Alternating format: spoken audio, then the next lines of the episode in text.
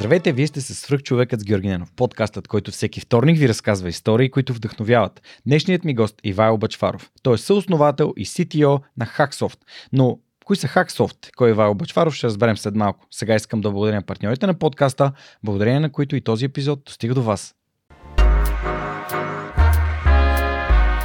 Преминаването на свърх човекът с Георги Ненов към видео нямаше да бъде възможно без подкрепата на Динафос. Затова с Монката искрено ги препоръчваме като място, на което можеш да намериш продукти и решения за фото, видео, бродкаст и кинооборудване, както за любители, така и за професионалисти. От създаването си през 2003 година екипът на Dynafos има една основна ценност – да работи за клиентите и за общността. В техния шоурум или по телефона ще получиш качествена консултация за това как лесно и изгодно да оборудваш твоето студио. Разбери повече на dinafos.bg. Използвай промокод SUPERHUMAN21, за да получиш свръхчовешка отстъпка. Иво, здравей, благодаря, че приема моята покана да участваш в свръхчовека и се радвам, че си тук. Здравей, Георги. и Аз ти благодаря за поканата. За мен е огромно удоволствие да съм тук. А, от ние с а, теб всъщност се познаваме от, може би, първия HackConf, на който бях поканен. Не случайно тук сме сложили снимката от HackConf 2019, на която сме аз и Ана Мария. А, един от а, така основните стълбове на, на изграждането на свръхчовека като вебсайт, като онлайн присъствие и така нататък. А, всъщност, първият човек, с когото се запознах от Hacksoft е Радо, твой mm-hmm. партньор, Mm-hmm. а, Радослав Георгиев, който е а, и всъщност връзката ми към един друг човек а, от вашата компания, Теди, Теди Георгиева, която пък беше чула историята на Радо от нашия разговор. И така, тя беше кандидатствала при вас, беше започнала работа. Това се случва, мисля, че 2017 година или 18 преди много, много време. Спомням си, даже разговора с Радо беше вкъщи и ам, накрая го изпратих до колата, нещо си говорихме и няколко там месеца по-късно, нали, те да ми сподели, че е станала част от компанията и тогава ме поканихте на HackConf. И беше много яко. Значи, идвал съм на HackConf на живо два пъти и е било супер яко. Вие миналата година направихте и онлайн издание, нали? Точно което така. не успях да, а, да се включа, но да, общо взето HackSoft и Свръхчовек са доста така свързани от доста време и а, да, и мисля, че ще става още, ще ставам още по-свързани за напред. Аз първо искам да кажа, че тази снимка си беше тук, не, не си я сложа специално за мене. Видяхме я случайно ето там и аз наистина много си изкефих, че в студиото на свърхчовека има снимка от HackConf 2 19. 2019, което направо ми оправи деня. Ам, аз съм фен на, на подкаста ти от, а, айде не от едноцифрените епизоди, но от двуцифрените разбрах. Гледал съм голяма част от едноцифрените и аз си представях, че подкаста е някаква огромна продукция, докато Радо не беше поканен. И после чух с него и, раз, и, и му казвам, нали, разкажи, брат, как беше смисъл. Разкажи той към ми, добре, покани ме в кухнята си, извади таблет там си микрофон и записваме, беше много яко, пиче, страшен пич. И аз бях такъв майндлъм, аз си представях, че това е някаква продукция с 20 човека екип, примерно, защото нали, аз си ги слушам, гледам, нали, то тогава още нямаше а, много видео епизоди, нали, обаче си го следа и в Spotify а, и, и си представях, че наистина не е сериозна продукция. И бях много изненадан, като разбрах, че просто записвали у вас. Аз сега все пак съм отвоил екипа, вече сме двама. Така че Личи си. Вече сме двама, които занимаваме с заснемането и чисто техническата продукция. Не, в интерес на истината ние изначално бяхме двама, Мгм. защото има един Радо пък, който на мен ми помогна свърх човек. Това е а, моят приятел Радо Радоев, който дълго време монтираше чистото аудио на, на епизодите. Впоследствие дойде Монката, за кратко бяхме трима. В един момент стигнахме до извода, че видеото и аудиото трябва да са еднакви като продължителност, като всичко и а, така а, освободиха а, Радо от неговите а, абсолютно доброволни задължения да ми помага всеки вторник да има нов Мгм. епизод. И безкрайно съм му благодарен за това, но да, ам, аз много вярвам в тази концепция, че е много по-добре да започнеш нещо по най-лесния възможен начин и да итерираш. Тоест да го повтаряш, да го правиш все по-добре и по-добре. Но достатъчно за мен и за аз свърх човек. Сигурен съм, че и по-нататък в разговора ще намерим други допирни точки. Разкажи малко повече за себе си, ам, за твоето образование, за това, с което се занимаваш в момента и за това, с което компанията се занимава в момента. Добре, добре. А, за себе си, аз съм Ивал Бачваров, а, съосновател и CTO на Hacksoft. Hacksoft е софтуерна компания, която разработва end-to-end software solutions за различни клиенти, основно фокусирани извън България. А, компанията е българска, в момента сме около 33-34 човека. А, вече не само в София, но, но а, изцяло в България. А, като имаме един доста по- различен интересен approach към софтуер девелопмента и към клиентите си. А, и общо взето това е нали, основата Hacksoft, нещо, което вече 9 години правиме с а, основен фокус. Малко хора знаят за него, тъй като сме много по-популярни с Hack България курсовете, с в конференцията, но всъщност истинския а, скелет върху тези неща винаги е било а, Hacksoft като компания, която малко или много ни издържа. Добре.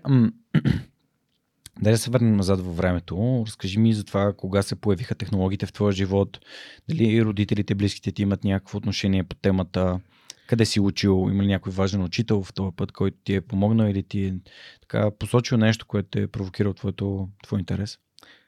Добре, ще разкажа Действително интересна история, според мен, която а, нали, завършил съм 22-ро училище в София, mm. като бях възможно най-посредствения ученик, който може да си представиш. А, още тогава го осъзнавах, че всичко ми беше ужасно трудно. Нали, на фона на съучениците ми, които примерно с 15 минути преди часа учене на някакъв урок могат нали, да, да го научат и да го разкажат, мен това нещо ми отнемаше примерно 2 часа да седна вкъщи да го прочета, да го разбера, да вникна в него и да, да, да го науча. Съответно, нали, като всяко нещо, което ти е трудно, най-лесно е когато си е да кажеш, аз това няма го правя. И не учих много. А, и освен, освен ми беше много трудно. Единствената дисциплина, която ми беше сравнително не толкова трудна, не мога да кажа лесна, но не толкова трудна, беше математиката, защото там има повече мислене и писане и по-малко четене. Много късно след това, чак в университета разбрах, че имам лека форма на дислекция и самото четене ми е много трудно. И, а, примерно, помня в малкото училище, още нали, в, в ранните класове, имахме такива упражнения, в които, примерно, четем някакво стихотворение и всеки трябва да прочете един ред от стихотворението на глас, нали? Караме по чинове. И аз питвах някакъв огромен ужас от това, че аз дойде моят ред и аз трябва да чета на глас пред целия клас и ми е трудно, смисъл, не мога. Правих математика горе-долу, кой ред се пада аз да прочета, научавах го на Изус, нали, преди да, да дойде моя ред. И а, още нали, в, в училище усещах, че ми е много, много трудно с, с ученето. И най-лесното нещо, което може да направи на дете, когато нещо му е трудно, е да се отрече от него, да каже, аз това няма да го правя. И просто избягвах да уча. А, нали, това да имаш четворки и петици в трети-четвърти клас, а, нали, където обикновено ти пишат високи оценки, само защото си там. А, си, беше, си беше предизвикателство. И разбира се, а, се отдадох на, на електронните игри а, отделих огромна част от времето си след там, 6, 7, 8 клас на World of Warcraft. Една игра, която, доколкото знам и ти познаваш, а, която е нещо като бездна на на време. Нали, в нея можеш да отделиш, нали, познавам хора с десетки хиляди часове отделени в тази игра. Това е живота и отвъд живота. Точно така. Особено... Това е метавселената преди да е Абсолютно. Да е това, е, това е метавърс от всякъде, особено нали, в зората на тези видове игри, защото сега има доста альтернативи. Нали, тогава беше единственото нещо. То това беше и зората на горе-долу бързия интернет, нали, защото те, до, тогава тези игри не бяха и възможни чисто технологично да се реализират. И играех много. Разбира се, играех в пиратски сървъри, а, защото първо, нали, кой по ния години ще ти плаща за игра и второ се гледаш нали, с малко лошо око да плащаш нещо в интернет, ще ти откраднат картата, нашите не ми даваха да играя в, в Blizzard по никакъв начин. Пиратските сървъри обаче бяха, на, особено българските, бяха на едно много, много ниско ниво и играта нали, беше много забавна, но, но самия пиратски сървър беше много а, бъгъв. Бъгъв, крафваше постоянно, няма, нали, като падне го няма по една седмица, докато администратор не се сети да дойде да го пусне. И мен това много ме а, жегваше и много се, нали, много се жегвах от това нещо. И се замислих, добре, аз не мога ли аз да направя сървър на лол, където да играем с моите приятели. По това време имах, тогава там се нарича гилдия, нали? някаква общност от хора, с които може да се познавате, може да не се познавате. Имаше едно момче, което беше българин, но живееше в, в Германия и той ми каза, бе, това всъщност е доста добра идея. Аз работя като сървърен администратор в една германска компания, където, нали, съответно и живее и мога да ти помогна, ако искаш да го направиш. И аз бях супер, нали, от човек, който а, едва дам си краква игрите и подкраква има предвид, нали, копира файла от диска върху, върху играта, за да може да я кракне, до а, правене на сървър си ми звучеше. Айде, правиме го. И той ми изпрати ни материали, каза, сега трябва да инсталираш Linux, трябва да сетъпнеш база данни, то е open source проект, трябва да го компилираш, той е написан на C++, това е много интересен език, я го виж. И нали, за мен това беше страшен шок. Оказа се по чисто стечение обстоятелствата, обстоятелствата, че в нас тогава имаме два компютъра. Един, на който аз играех и стария ми компютър, който не се ползваше. Нали? Просто седеше и си казах, ай, това ще е машината, на която ще направя сървър.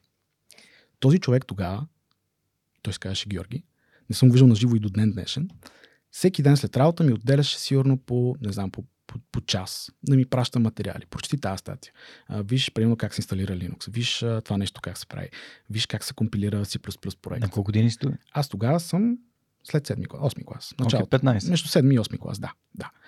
А, нали, аз му пращам каква грешка ми излиза, нищо не разбирам. Нали. Той ми казва, окей, това за да го решиш, трябва да си инсталираш еди какво си, да го инсталираш, трябва да а, прочетеш това, това и това. И ми пращаше материали, ми помагаше в продължението на десетки седмици, без да провеличам, защото то, нали, в момента, ако трябва да се тъмна един сервер, ще ми отнеме силно 2-3 дни. Тогава може да си представиш на човек, който е виждал само Windows и как се работи с мишката, нали, как се прави а, World of Warcraft сервер буквално няколко седмици всеки ден и това много ме запали. Буквално осъзнах, че отивам на училище и слушам там глупавите часове неща, които тотално не са ми интересни, нямам търпение да се пребера, за да мога да продължа да чета статите, които той ми е пратил, да пробвам нещата, които той ми е пратил нали, и да, да се занимавам с това. И това момче, може би без да подазира по абсолютно никакъв начин, тотално ми промени живота от човек, който не се интересува от нищо, към човек, който вече има някаква страст и нещо го, го пали и буквално няма, не искам да се виждам с приятели, не искам да излизам, да се пребера и да чета това, което той ми е пратил. Даже гледах да се пребера по-рано от учили... на време от училище, нали, без да оставам, защото пък той тогава имаше някаква проука между работа или тогава нали, се прибираше от работа и после трябваше да излиза и тогава може да ми отдели време. И след около два месеца, може би мъки, успях да пусна първия си World of Warcraft сервер и се събрахме с там приятелите ми, събрахме се 10-15 човека и почнахме да играем в, в моя сервер. Което, нали, от една страна, някакво техническо начинание, но от друга страна то си беше като, като някакъв вид стартъп. Купих му домейн, а, направих му някакъв сайт. Почнах да го... домейна? Тогава беше някакво Dark Sunrise Wall сервер, нещо такова. В смисъл, измислих си нещо, беше свободно, 15 лева, мамо, може ли? Може. Купих си домен. Нали, минах през този процес, минах през а, създаването на, на, на вебсайт, а, нали, маркетирах го, направих му лого, направих му банер там по форумите. Изведнъж почнаха да се събират по стотина човека онлайн, нали, което за тогавашните български сервери си беше, си беше вау. И аз развих много голяма страст към това, хем чисто технически да го поддържам и да го, да го разбирам, хем нали, правя нещо мое в, в седми клас. Нали. Имам, имам домен, имам хора, а, им, имаше, бях направил форум, а, пишеха хора в този форум, имам проблем, толкова сте бъгъв, нали, как да го правим. което си вече някаква форма на сапорт. И това нещо много, много, много ме запали. А, естествено, в училище продължавах да съм а, как е обратното на Superhuman? Посредствен. Много посредствен, да. А, а, нали, вече бях прият в а, първа английска. А, и то отново с а, много, много мъка. А, нашите бяха усетили в, в седми клас, че положението изобщо не е на добре с моето учене и ме бяха записали на едни уроци, които бяха по цяла събота и неделя по 10 часа. Сутрин отивах Какво веди ли е това? Ами, школа Иванови се казваше тогава.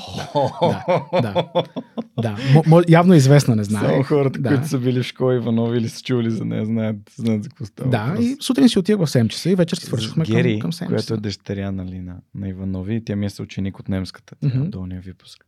Нали, до ден днешен нали, си, си пишем и се познаваме.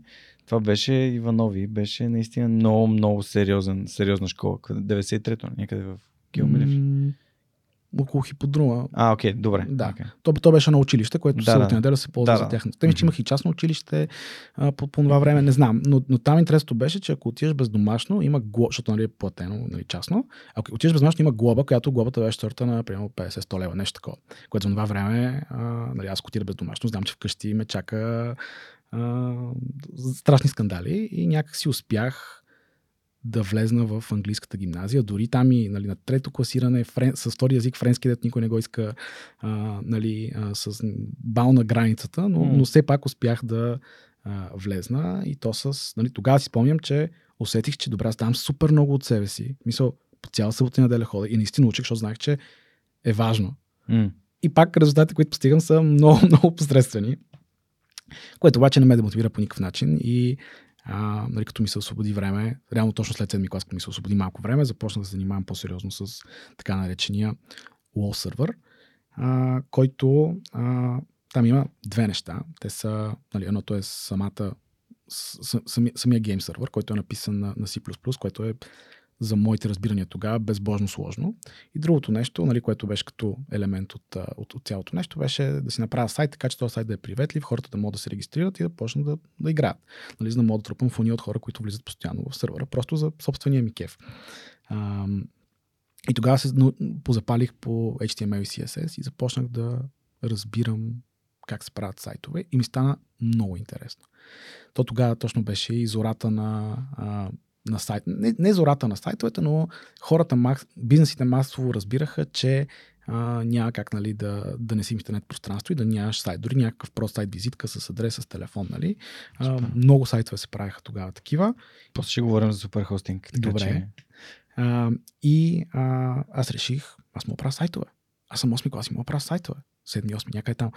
А, що не почна да го правя за пари? И започнах да от останалостта, първо от приятели на нашите, след това някакви хора абсолютно непознати, след това някой ме препоръчал някъде и почнах да правя, да правя супер прости сайтове. А, дори помня, че си купих домейн и си бях направил нещо като фирма за веб дизайн, нали, което в 8 клас фирма, силно казано, но даже доскоро плащах домейна, но нещо му дигнаха цените и реших, че от сантимент ще спра да го плащам. А, и 9-10 клас а, ходих по разни фирми, ресторанти, а, такива real estate brokers а, за недвижими имоти, да, и им правих сайтовете и взимах а, нали, някакви нормални за, за тогава пари, което за мен беше нали, huge, huge. Yeah. И ми помогна това и много за, за работата ми с клиенти, говорене с хора, преговаряне за пари. Тогава разбрах как работят данъците. През това време бях направил в сервера да можеш да си купуваш айтеми с SMS. Имаше едно, нали, чисто, като, чисто, чисто като хоби. Нали. Имаше едно сервис тогава, който има тапи, нали, праща SMS, те ти праща тапи кол и си купуваш айтем в, в сайта. А, бях изкарал 60 лева от това. Идва по почтата. Идва по почтата и там. в игра. Да, точно така, в играта по почтата. да. да. А, и, и тогава, горе-долу, някъде към, към 7, малко по, около 7-8 клас, разбрах, че програмирането е моето нещо. А, някакси осъзнах, че м- излезнах от тази дупка, в която нищо не ми е интересно, нищо няма да правя. Mm. Този живота само ще игра игри и няма, нали, ще се отпиша тотално от а, социалната среда а, и няма да се катера по тази иерархия на оценки, на а, учене, на, нали, от много посредствен ученик, реших, че а, ще стана програмист, защото това е нещо, което ми харесваше да правя. А, и човек, който никога не съм виждал на живо и до ден днешен, а, по някакъв начин ми повлия да взема, да взема това решение, което, което за мен е много, много странно. Мисля, да, даже миналата седмица се замислих, че нали, как съм взел това решение и осъзнах, че той човек, дори, дори не съм му казал благодаря. Ако гледа в момента, Георги, благодаря ти за това, че ми помогна по някакъв начин да, да, да се ориентирам в правилната посока. Някой ник нещо? Не мога да се сета. Двете му бяха Георги Добрев, ние си писахме в а, а, чата на Gmail тогава. Okay. Отстрани имаше Hangouts, ли как се казва. Okay. И в Skype, разбира се, да. И в ти кой набор си? 9-3. Окей, okay. добре, значи ти си по-малко от мен значително. Е, чак значително. Е, значително, значително. Аз съм 8-6. Наскоро се така паднах в една ситуация, дето на момче 92 набор учител по физическо. Аз вече се възприем. да, та, а, аз, мо, мо, моя лоу почна чак като студент, т.е. горе-долу по същото време. Играх в един холинет, в един руски сървър. Mm-hmm. И след това, като заминах да живея в Англия 2008 година, тогава за първи път влязах да играя в Blizzard. И там, както в момента в Lidl, например, има прино, такива ваучери за WoW, mm-hmm. по някой от прино, Технополис и така нататък. А, така, там си имаше ваучери. Отиваш, взимаш си ваучер. Той сега ги има в България. Вече ги има в България, да. да. Дори, дори още, даже още ги има, което за мен е странно. Да, да, не... да, има си ги. Да. Даже има Скоро ги видях хора. на каста на един от големите магазини тук и си казах, вау, виж, още, още ги има тия работи. Да, ми те тия ваучери, а, нали, това, е, това е игра, която се играе с абонамент за 60 дни. Mm-hmm. Мисля, че 60 дни, после направих по-кратък, ама то реално. И в тия 60 дни един вид се едно като да си плащаш за Netflix. Да, по същия начин. Използваш го, цъкаш там, играеш, но pay to play. В смисъл, плащаш за да играеш. Иначе ако не, не платиш, няма базова игра. В смисъл, mm-hmm. не играеш. И защото не можеш да се логнеш, пише ти, че не си, не си си платил и не можеш да играеш. И като аз съм работил в компютърен клуб, между другото аз съм работил в матрицата wow, на паметника матрица? Левски. Okay, до първа английска. Да. И ам, даже тогава си спомням как някакви хора играха денонощно тази игра. Аз викам, аз никога няма да започна да играя тази игра, защото започна няма да мога да се спра. То си е краста. И наистина беше краста в Англия вече, като влязах да играя в... Нали, всичко работеше, защото в Blizzard mm-hmm. всичко работеше. Бях толкова впечатлен от тази игра. Наистина истински свят, в която аз дори станах гилдмастър много бързо след като влязох. Събирах някакви хора около мен, правихме някакви неща. А, райдвахме точно на... Излезе тогава Рата в Далич Кинг, почнахме да райдваме накси, там различни Да, да, да, да. инстанции. Беше много интересно и страхотни приятелства съм завързал там. Абсолютно. Абсолютно. Ние също имахме нали, комьюнити, всички, всички деца горе-долу в, в квартала, ако мене играехме. А, особено тя, играта е много впечатляваща за времето си. Защото М, нали, в, момента, в момента има такива игри, че аз в момента като отворя Twitch и не мога да разбера това филм ли е игра ли е, нали, защо изглежда толкова брутално. За времето си това беше първият, първият такъв вид игра, която стана толкова популярна. И, и си беше опасно за малки деца, според мен, защото лесно мога да седиш 12 часа пред компютъра без да разбереш. О, да. А, така наречения MMORPG. Мгм. Mass Multiplayer Online Role Playing Game. Ролева игра, която се играе масово онлайн. Да. А, велико. Добре, всъщност много е интересно как а, в главите на много хора игрите са нещо а, и неполезно, така Мгм. да го наречем. А също време те могат да бъдат в уния към програмиране, към а, нали, базови а, умения, чисто технически и към това да станеш нали, CTO и да се основаш своя собствена, собствена софтуерна компания. Разкажи ни малко повече за това как, как се случи това от игрите вече към, по-сериозно, към по-сериозното учене или четене или кодене. Мгм, А, мгм. разкажи нататък какво се случи. Добре. Ами, реално 8, 9, 10, 11, 12 клас, аз, а, освен, нали, че играех хобби си поддържах сървъра, то това, нали, прерасна. А, нашите видяха, че наистина ме пали и ми помогнаха да купат друг сървър, чисто физическа машина, която беше в нас по-мощна, нали, което за мен също беше, вау, хардуер, нали. А, а, и реално това, което ти казах, започнах да, да, да правя сайтове. Хоби сайтове за мен, нали, неща, които аз да си развивам, а, сайтове за, за други хора. А, преломният момент беше в а, някъде към 10-ти клас, когато а, трябваше да правя, м- нали, препоръчаха ме там в една real estate agency mm-hmm. компания. Отидох и те искаха сайт, който да е търсачка за недвижими имоти с доста сложни функционалности, да се синхронизират а, снимки, неща от тяхната база на компютрите в офиса им, нали, до, в, в, в клауда, нали, някакъв супер хостинг акаунт тогава, а, нали, да, а, да има двупосочна връзка на данните, да можеш да търсиш по стаи, по квартали, по такова, което за мен беше, аз бях абсолютно сигурен, че това нещо няма как да го направя. Бях на 100% убеден, че дори се притесних, нали, защото те си мислят, че съм че е дошъл някакъв професионалист там. Аз съм някакво момченце 10 клас, примерно. И стратегията ми тогава да ги откажа тези хора да не работят с мене, но все пак да не си призная, че аз това нещо не мога да го направя, беше да кажа много висока цена. И си казах, добре, ако ми кажа някаква огромна сума, те ще кажат, изчезни от тук, нали, това, това не е сериозно. И за мен тогава огромна сума беше 2000 лева. Тогава си казах, аз обикновено взимам по 100-200 лева, ще им кажа по 10. Нали. И те казаха, да, добре, няма проблем, че сега някакво капаро ти дадем или по-нататък. И аз бях, да, дай така, първо, няма проблем.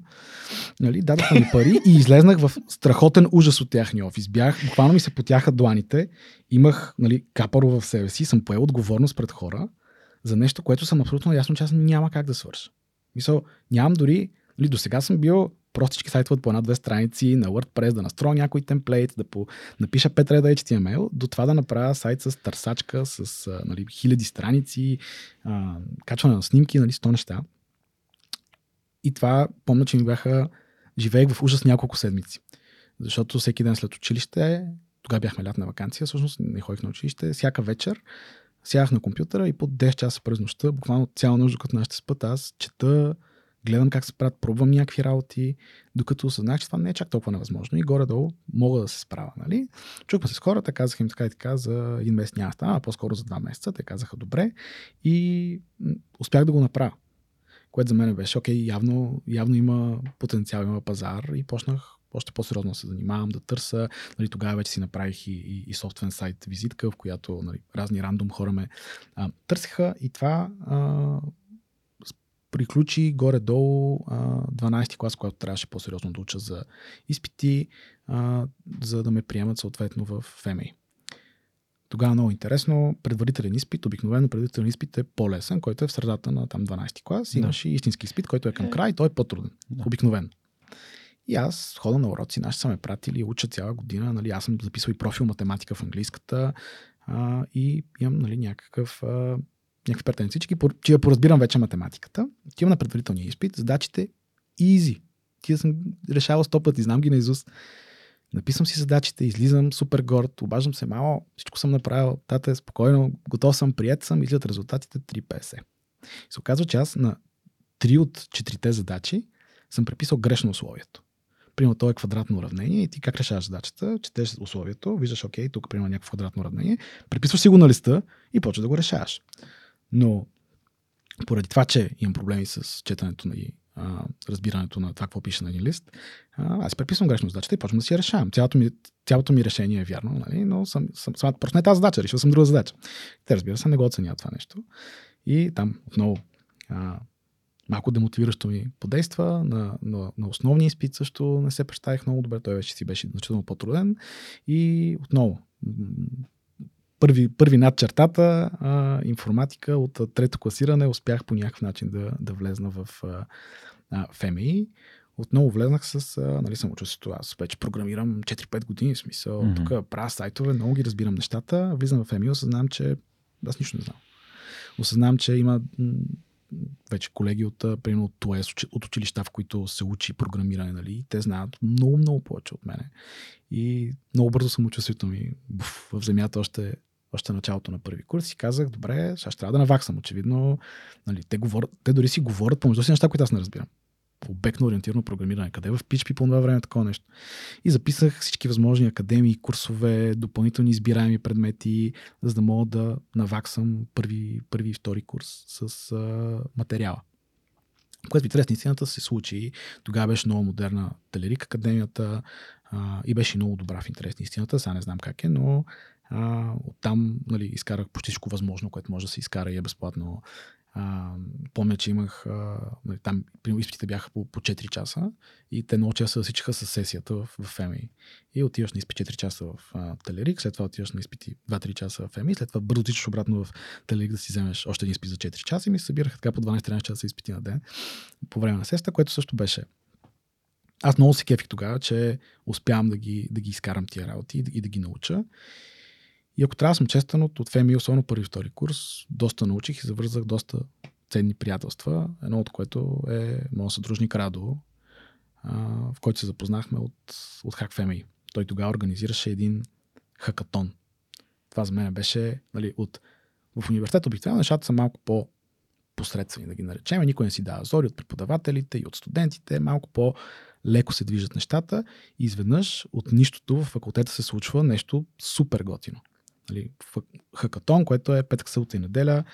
Дава се а, тема на хакатона, примерно, примерно гейминг хакатон или хакатон за а, софтуер, който би подпомогнал а, FMI като нали, институция. И формираш си отбор с твои приятели, денонощно отворен факултета, там спите, там ядете, там програм... пишете код. И в неделя има съответно презентации и, а, и а, награждаване което беше Значи, ако, ако, ако, дори не мога да го сравня с всичко останало в ЕМИ, беше най-якото нещо в факултета тогава за мен. И тогава имах възможност да се запознава с Радо и го питах, добре, това ще го, нали, що го правиш? Защото аз си представям, нали, че някакво изключително голямо усилие, организационно, контакти, не спиш три дена, нали. Но той ми говори, много е яко. Мисля, не е ли яко? И аз бях, да, много е яко, ама, нали. И това тогава за мен ми е останало съзнанието, че а, той прави неща, защото са яки. Нали, без, без основа причина, нали, конкретно, нали, че, факулт, че нали, това, това е важно за а, факултета, че така ще завържаме много контакти. Нали, първо, второ, трето, просто е яко. Нещата се случват, когато правиш яки неща, които теб те кефат, ти мислиш, че са яки и всичко останало е по-скоро последствие от тия неща. И, и аз още тогава си казах. Само се включвам с, как се казва епизод с Радослав Георгиев, а епизода 115, ако искате да разберете и другата половина от историята. Той се казва, яко е да си даваш зор. Просто защото... Не съм го гледал от 2-3 години, може би. Веднъж съм го гледал. Да, да, да. Но просто напомням, тъй като отворих да си, да си погледна и да си взема някакви ключови думи от него. А яко е да си даваш зори и виж как ти използваш дори думите, които, които той използва и как, колко силно впечатление сте направили. Извиня, че така къснах. И още тогава си казах, вау, нали, много, много му се възхитих. Нали, прави неща, защото са, защото са яки. И, и нали, не нужда да имаш някакъв, някакъв огромен друг мотиватор, освен това просто това, което правиш да те, да те кефи. Си казах, някой ден искам да, да съм като е този човек. Като порасна голям. Сещаш как той понеже 2-3 години по-голям от мен, сещаш някой път си кажеш, като порасна голям, искам да стана като е този човек. Последния път Сиво Кунев ми се случи, когато го чух да разказва за някоя книга и си казах, като порасна, искам да мога да разказвам история като Ивайло Кунев. Още тогава си казах, да, като порасна голям, искам искам да стана като Радо. И не след дълго, може би една година след това, а, ни се отвори възможност да а, стартираме бизнес заедно. Аз бях толкова хайпнат, че ще работя с Радо, че дори не ми беше важно какъв ще е бизнес. Помня, нали, тогава идеята беше да правим курсове по програмиране. Що? Защото Радо обича да преподава. Той, той водеше тогава и, и в а, а, свободно избираеми в а, ФМИ. А, пък аз а, много се кефех също да, да преподавам, защото малко ли много в първи курс знаех някакви неща, които другите не знаят и много ми харесваше да, да ги обяснявам, защото така ги разбирах още по-добре. И толкова много се хайпнах от това, че ще работя с, с Радо, че не вникнах до, до голяма степен нали, какво точно ще правим в началото. И отидох да се похваля на баща ми, че ще стартираме, ще стартираме бизнес с, с Радо и ще правим безплатни курсове за програмиране. И той такъв ме гледа и ми каза, смисъл, това ще работите. Безплатни курсове. И аз, и аз бях, да, смисъл, това е супер, супер доброто, ще много успешно обещавам ти. Той, добре, безплатни курсове, работа. А, и, и така почна всъщност, всъщност всичко с курсовете, които а, почнахме да правим като, като Хак България. А, те се случваха, може би, 5 години. Mm. Ще излъжа. Време, времето много ми се, много ми се бърка а, почнахме да правим курсове програмиране, безплатни за студенти, с идеята, че а, по този начин може да си подбираме най-добрите мотивирани хора, които искат да участват и съответно да ги даваме на компаниите, с които а, работихме тогава. Което отново беше огромен експириенс. За мен е това беше бизнес модел ви. Това беше бизнес модел, точно така, да печелиме пари от компаниите. Тоест, идват които хора, да... които искат да се научат, вие ги учите и ако те показват добър прогрес, научаване и mm-hmm. добри личностни качества, вие ги препоръчвате на компании, те ви дадат тип комисионна при назначение. Точно така. Нали, това може би е единствената академия, която имаше интервю процес, за да влезеш. Тоест, освен че трябва да решиш някакви задачи по програмиране, трябва да се чуеш с някой от нашия екип и да преценим дали този човек е мотивиран, адекватен и ще изкара целият курс, който беше 3 месеца. А, нали, освен това видяхме много голям геп между, много голямо разстояние между това, което учи в университета и това, което компаниите искат в, като, като неща, които трябва да знаеш на работа. Mm. И а, решихме да запълним тази дупка. А, нали, освен страхотното време, което прекарахме преподавайки, се разходихме и в всички по-големи компании в София да преговаряме за партньорство между нашата академия и съответните компании, което, което беше много ценен експириенс за мене.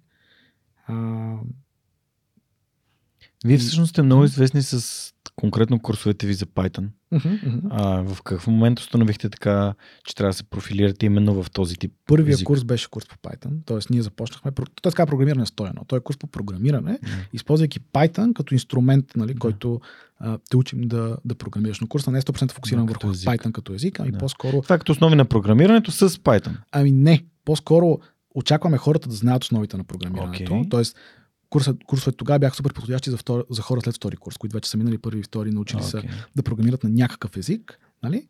и ето сега да минеш към Python, който най-вероятно е доста по-различен език от този, който си учил, да ти се разшири малко мирогледа за програмните езици. И целият този тулинг е неща, които трябва да знаеш, за да постъпиш на своята първа работа. Общо да пропуснеш стажа. Mm-hmm. Което, а, което беше много, много яко. Или поне а, ние го правихме с толкова а, нали, енергия и влагахме от себе си, че ме ми се струваше като най- най-силните ни години тогава. А, може, защото самото преподаване много те зарежда, когато, когато учиш хора, когато им показваш неща, които те не знаят и самата благодарност, която виждаш, няко, много, много е яко. Има ли хора, които се връщат към теб и си казали след, нали, напред във времето, как това им е помогнало да се реализират? Защото мен това е, което мен ме храни в подкаста, когато получавам mm-hmm. обратна връзка от хора Като споделих за Имало е- Теди в началото. Имало, е- имало е много такива хора, които са ми писали налично. Ей, намерих си работа в е тази компания, курса беше супер, не знам какво щях да правя без вас.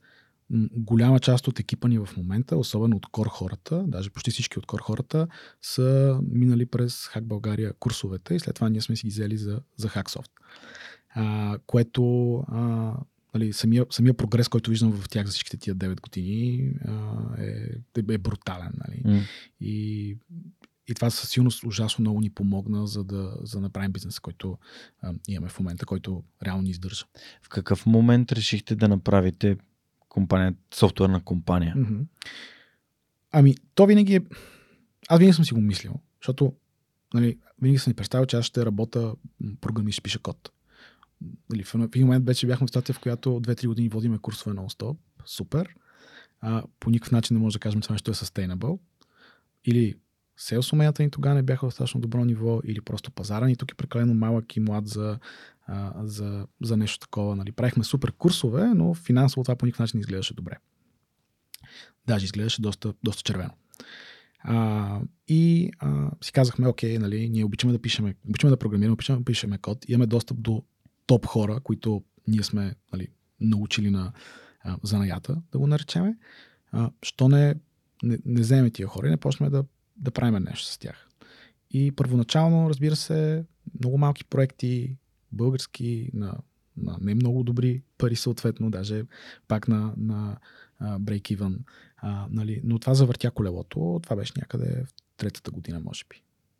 Три години. Три години ни отне. Две-три години ни отне, за да го стартираме официално. Да кажем, окей, продължаваме с курсовете, те са супер, но това очевидно не може да е нещо, което ще ни плаща сметките. М. Нали, не говоря личните сметки, говоря найма на залата и а, тока. А, и а, по-скоро ще трябва да се преориентираме към нещо, което задължително трябва да е яко и да ни кефи, нали, но все пак да можем да а, изкараме пари от него. Супер. Звучи много готино. А, защото тук, спрямо това, което чух, ти винаги си бил предприемач. Не съм сигурен да ти кажа. Защото всъщност от 8 клас нали, работил ли си за, за компания или за някой друг? Не, но цялото това, да го наречем фрилансърство, което съм Да. правил, аз винаги съм го приемал, че... Свободна практика. Да. Работа. Да. малко така да преведем вече, че да, извинявай, аз съм, аз съм много, Няма проблем. много зле в това. А, нали, цялата тази свободна практика, която съм правил в училище, аз съм го приемал, че работя за тази компания. Тоест не съм осъ- ос- осъзнавал по никакъв начин нито свободата, която имам, нито а, нали, това, че мога да преговарям за пари или нещо такова. Аз съм го приемал като... никакъв работа начин- трябва да свърши. Тая работа трябва да се свърши, да, точно така. И, и тя работа за тия хора, нали? Те по-скоро те го, те го поръчват, аз съм тяхен изпълнител, нали, Да. по някакъв начин. Което м- не се чувствам особено предприемачески настроен като, като човек. Нали? Мога да кажа, че просто когато нещо ме грабне и почна да ми харесва, не е нужно някой да а, ми казва за да го правя, ами взимам инициативата и почвам да ги движа нещата. М. То това е преактивността, тя е част Мгм. от предприемачеството. А сега, гледайки назад, даваш ли сметка, че това реално си е било чисто предприемачество? Да, да, да. Мисля, дори стратегията, в която ще ги откажа с много голяма сума, я виждам нали, сега как Да. работи на съвсем по, по, по-различно ниво. А, нали, и че реално компании това, това нещо го правят и ако върже, върже. А, и да, правя много. Мога мога да кажа, че в момента го осъзнавам, да. Странно е, че го казваш това днес, защото получих а, имейл запитване за реклама в, в подкаста и си казах, «М, ти хора, че видно нищо не разбирате това, което правиш, защото имейл е, здравейте, ние сме и тия, много сме яки, правим това и това и това, а искаме да рекламираме в подкаст и може да ни изпратите оферта. Мгм. И, и понеже го получих този имейл и сега преди малко, нали, идвайки насам, си казвам, сега трябва да тръгна да им обяснявам, че аз не работя така, че мен ми е важно да е win-win, да намерим някакво работещо. Що просто не им кажа, например, някаква сума от типа на, не знам, 50 хиляди лева. За... Мгм. И да, да, нали, да ме оставят на мира. И ти идваш тук, разкажеш тази история и си представям момента, в който аз им казвам някаква сума. И казват, добре. Ами, реално не, не, не е невъзможно. Ам, напълно, си е, напълно си е легит. Ам, даже помня, че когато преговаряхме с а, компаниите, това са големите компании в София, които имат офиси, ние бяхме таргетирали по-големите, които имат бюджет за това нещо. А, нали, тогава или, или ние не бяхме добри в преговорите, или просто тяхните бюджети бяха по-малки и фиксирани, или не виждаха стоиността, не съм сигурен. Но ние го приемахме като. Нали, винаги преговорите не вървяха добре за нас, защото ние така или сме в позиция, ние трябва да почнем да правим курса, ние сме ги обявили. Да. Ние нали, имаме някакъв разход от а, зала, преподаватели, нали, неща, които, които трябва да се случат. И реално, каквато и ниска сума те да ни кажат, ние, ние сме окей, okay, защото в крайна сметка По-добре от нищо. по-добре сме на малка загуба, отколкото на голяма загуба. Нали? Което е малко кофти. Което, което е малко кофти. И тогава един от драйвовете да почнем софтуерна компания беше, искаш някой ден и ние станаме голяма софтуерна компания и да правим курсове, защото е яко. Нали? И, и, и, да не трябва да преговаряме с никой, да го правим като, като нещо допълнително, mm. което, което просто е яко искаме да го правим. Много е интересно, че споделяш тази история. Спомням си за Райчо и Endurosat, които покрай такъв тип курсове, реално Space Challenges, нали, програмата на Endurosat, която дори днес, идвайки насам, обявих, че в момента търсят новите, новите кадети. Само искам да видя до кога е крайния срок, защото ако така, да видим до кога е крайния срок, да не го можем да м-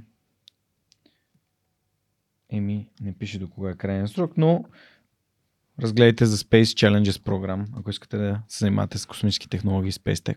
Това звучи яко. Да, аз, ние с Монката миналата година бяхме в Гела, което беше буквално място, където се проведе програмата и ние там записахме епизод с Райчо на място Wow. и видяхме финала, а, всичките екипи, които представяха своите проекти. А, най- едно от най-зареждащите неща е да виждам млади хора с потенциал.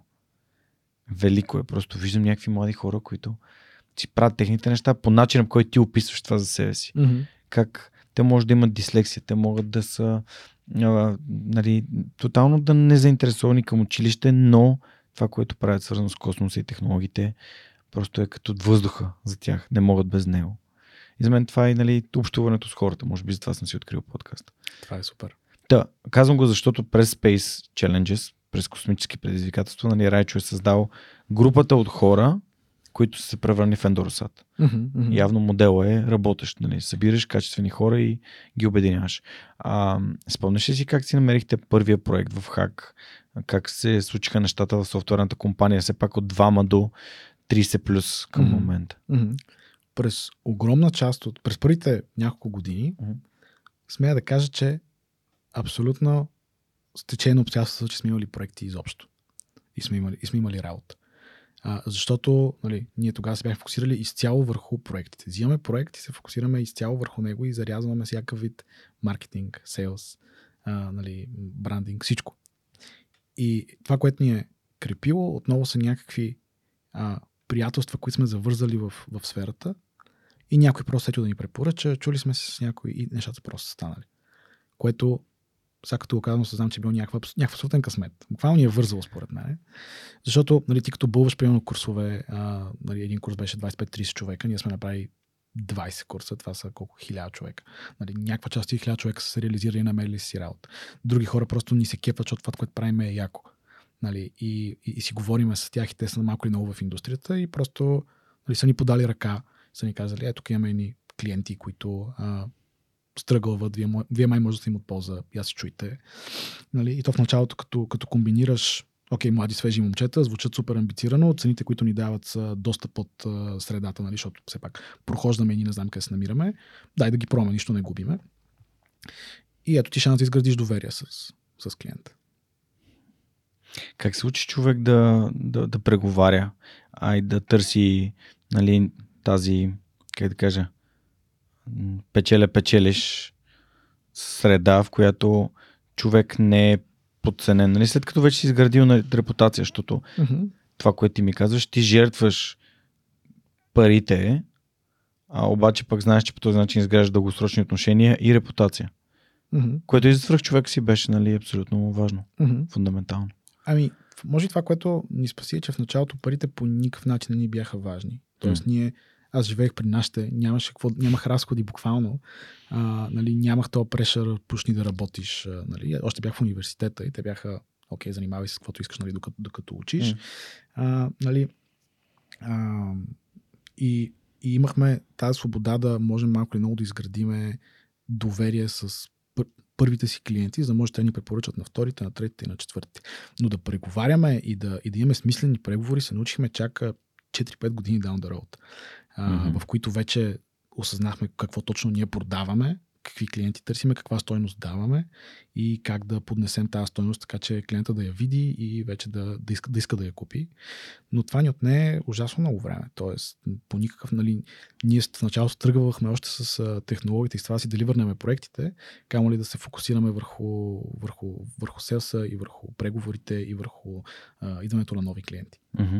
И в момента ти нали, в началото използва това описание за компанията, сте компания, която доставя end-to-end, което mm-hmm. ще рече от началото до края всичко. Цялото нещо.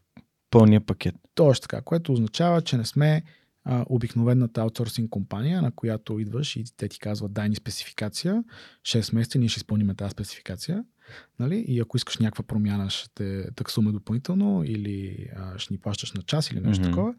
А, по-скоро сме партньорите, които влизат, виждат какво, виждат какво трябва да се случи, говорят с теб, извличат цялата информация, която ти имаш и ти помагат да си представиш какво искаш. Отново често клиентите не знаят какво искат. Мислиш, че знаят какво искат, но това не е нещо, което те искат. Нали? Работиме с тях, работиме продукт, работиме, а, а, нали, освен чистото програмиране да, да направиме продукта, а, да им помогнем да разберат какъв е той, да им помогнем да го дизайнат като look and feel, нали, като, а, като, като IT продукт, да го, да го депонем, да го поддържаме, сме сигурни, нали, че решенията, които клиента е взел, са, са адекватни и са правилни и се опитваме да се позиционираме като партньори за, за нашите клиенти. Много яко. Което е нещо, което ни отличава от обикновения аутсорсинг. Да. А, много яко, че го казваш това, защото знаеш, че и за свърхчовека няма тип спонсори на подкаста. Това са хора и компании, и организации, а, които дългосрочно не виждат смисъл свърхчовека и дългосрочно бих искал да работя с защото те са ми гласували доверие и това ми показва, че ние сме наистина а, дългосрочно обвързани и сега много си скефих, нали, а, а, когато, а, когато ме потърсихте наскоро, но за това ще стане дума след маничко. А, така че, всъщност, следващото нещо, което исках да те питам е да разкажеш малко на хората, които ни слушат в момента, а, им е интересно, за това как се разработва един софтуер. Тоест, а, сигурен съм, че много хора са се чудили, добре да има, примерно, аз искам да си направя Facebook, ама за мене си. Mm-hmm примерно, като това е веб базирано, да кажем, mm-hmm. някакъв тип софтуер, който пак си е софтуер. А, или искам да си направя приложение, което сутрин като стана да мога да си въведа колко килограма съм, колко съм висок, mm-hmm. си цъкна калориите, ама не по еди какъв си начин, е така как на мен си ми е удобно и то да си ми сметне колко калории съм ял през деня и да си ми следи средното тегло и индекса на телесни мазнини. Mm-hmm, mm-hmm. Да, как би се случило, може ли да ни преведеш през един процес, ако сме някакви хора, които искаме да направим такова нещо, и с някакви конкретни примери, но... Ами, в интерес на истината, нашите клиенти са горе от това, което ти описа. Имат, нали, някаква част от тях са стартъпи. Имат, имат идея, имат, имат визия, имат някакво финансиране, но нямат представа как да стигнат до, до това, което искат. И точно за това, нали, точно това е нашия value proposition, че ние можем да им помогнем да стигнат до там. Mm-hmm. А, с цялата експертиза, която имаме. Такъв вид софтуер, който ти спомена, първо е много важно, че се разработва итеративно. Тоест, правиш нещо малко, виждаш го, харесва ти, не ти харесва, мислиш как да го промениш, да до нещо по-голямо, виждаш го, харесва ти, не ти харесва, показваш го на хора, чуваш тяхния фидбек, казваш си, окей, това, което сме направили е супер тъпо, никой не му хареса, дай да го придвижим в друга посока, да видим дали на там някой ще му хареса. Пак го показваш на потенциални клиенти, потенциални а, хора, които биха го използвали, те ти дават палец нагоре, палец надолу, дават ти фидбек. И това нещо е един непрестанен процес, който е доста итеративен, т.е. случва се отново и отново и отново. Със сигурност не трябва да си, окей, сега 6 месеца ще го правим както си мислиме, че трябва да е и след 6 месеца ще разберем дали това, което сме направили е адекватно или не.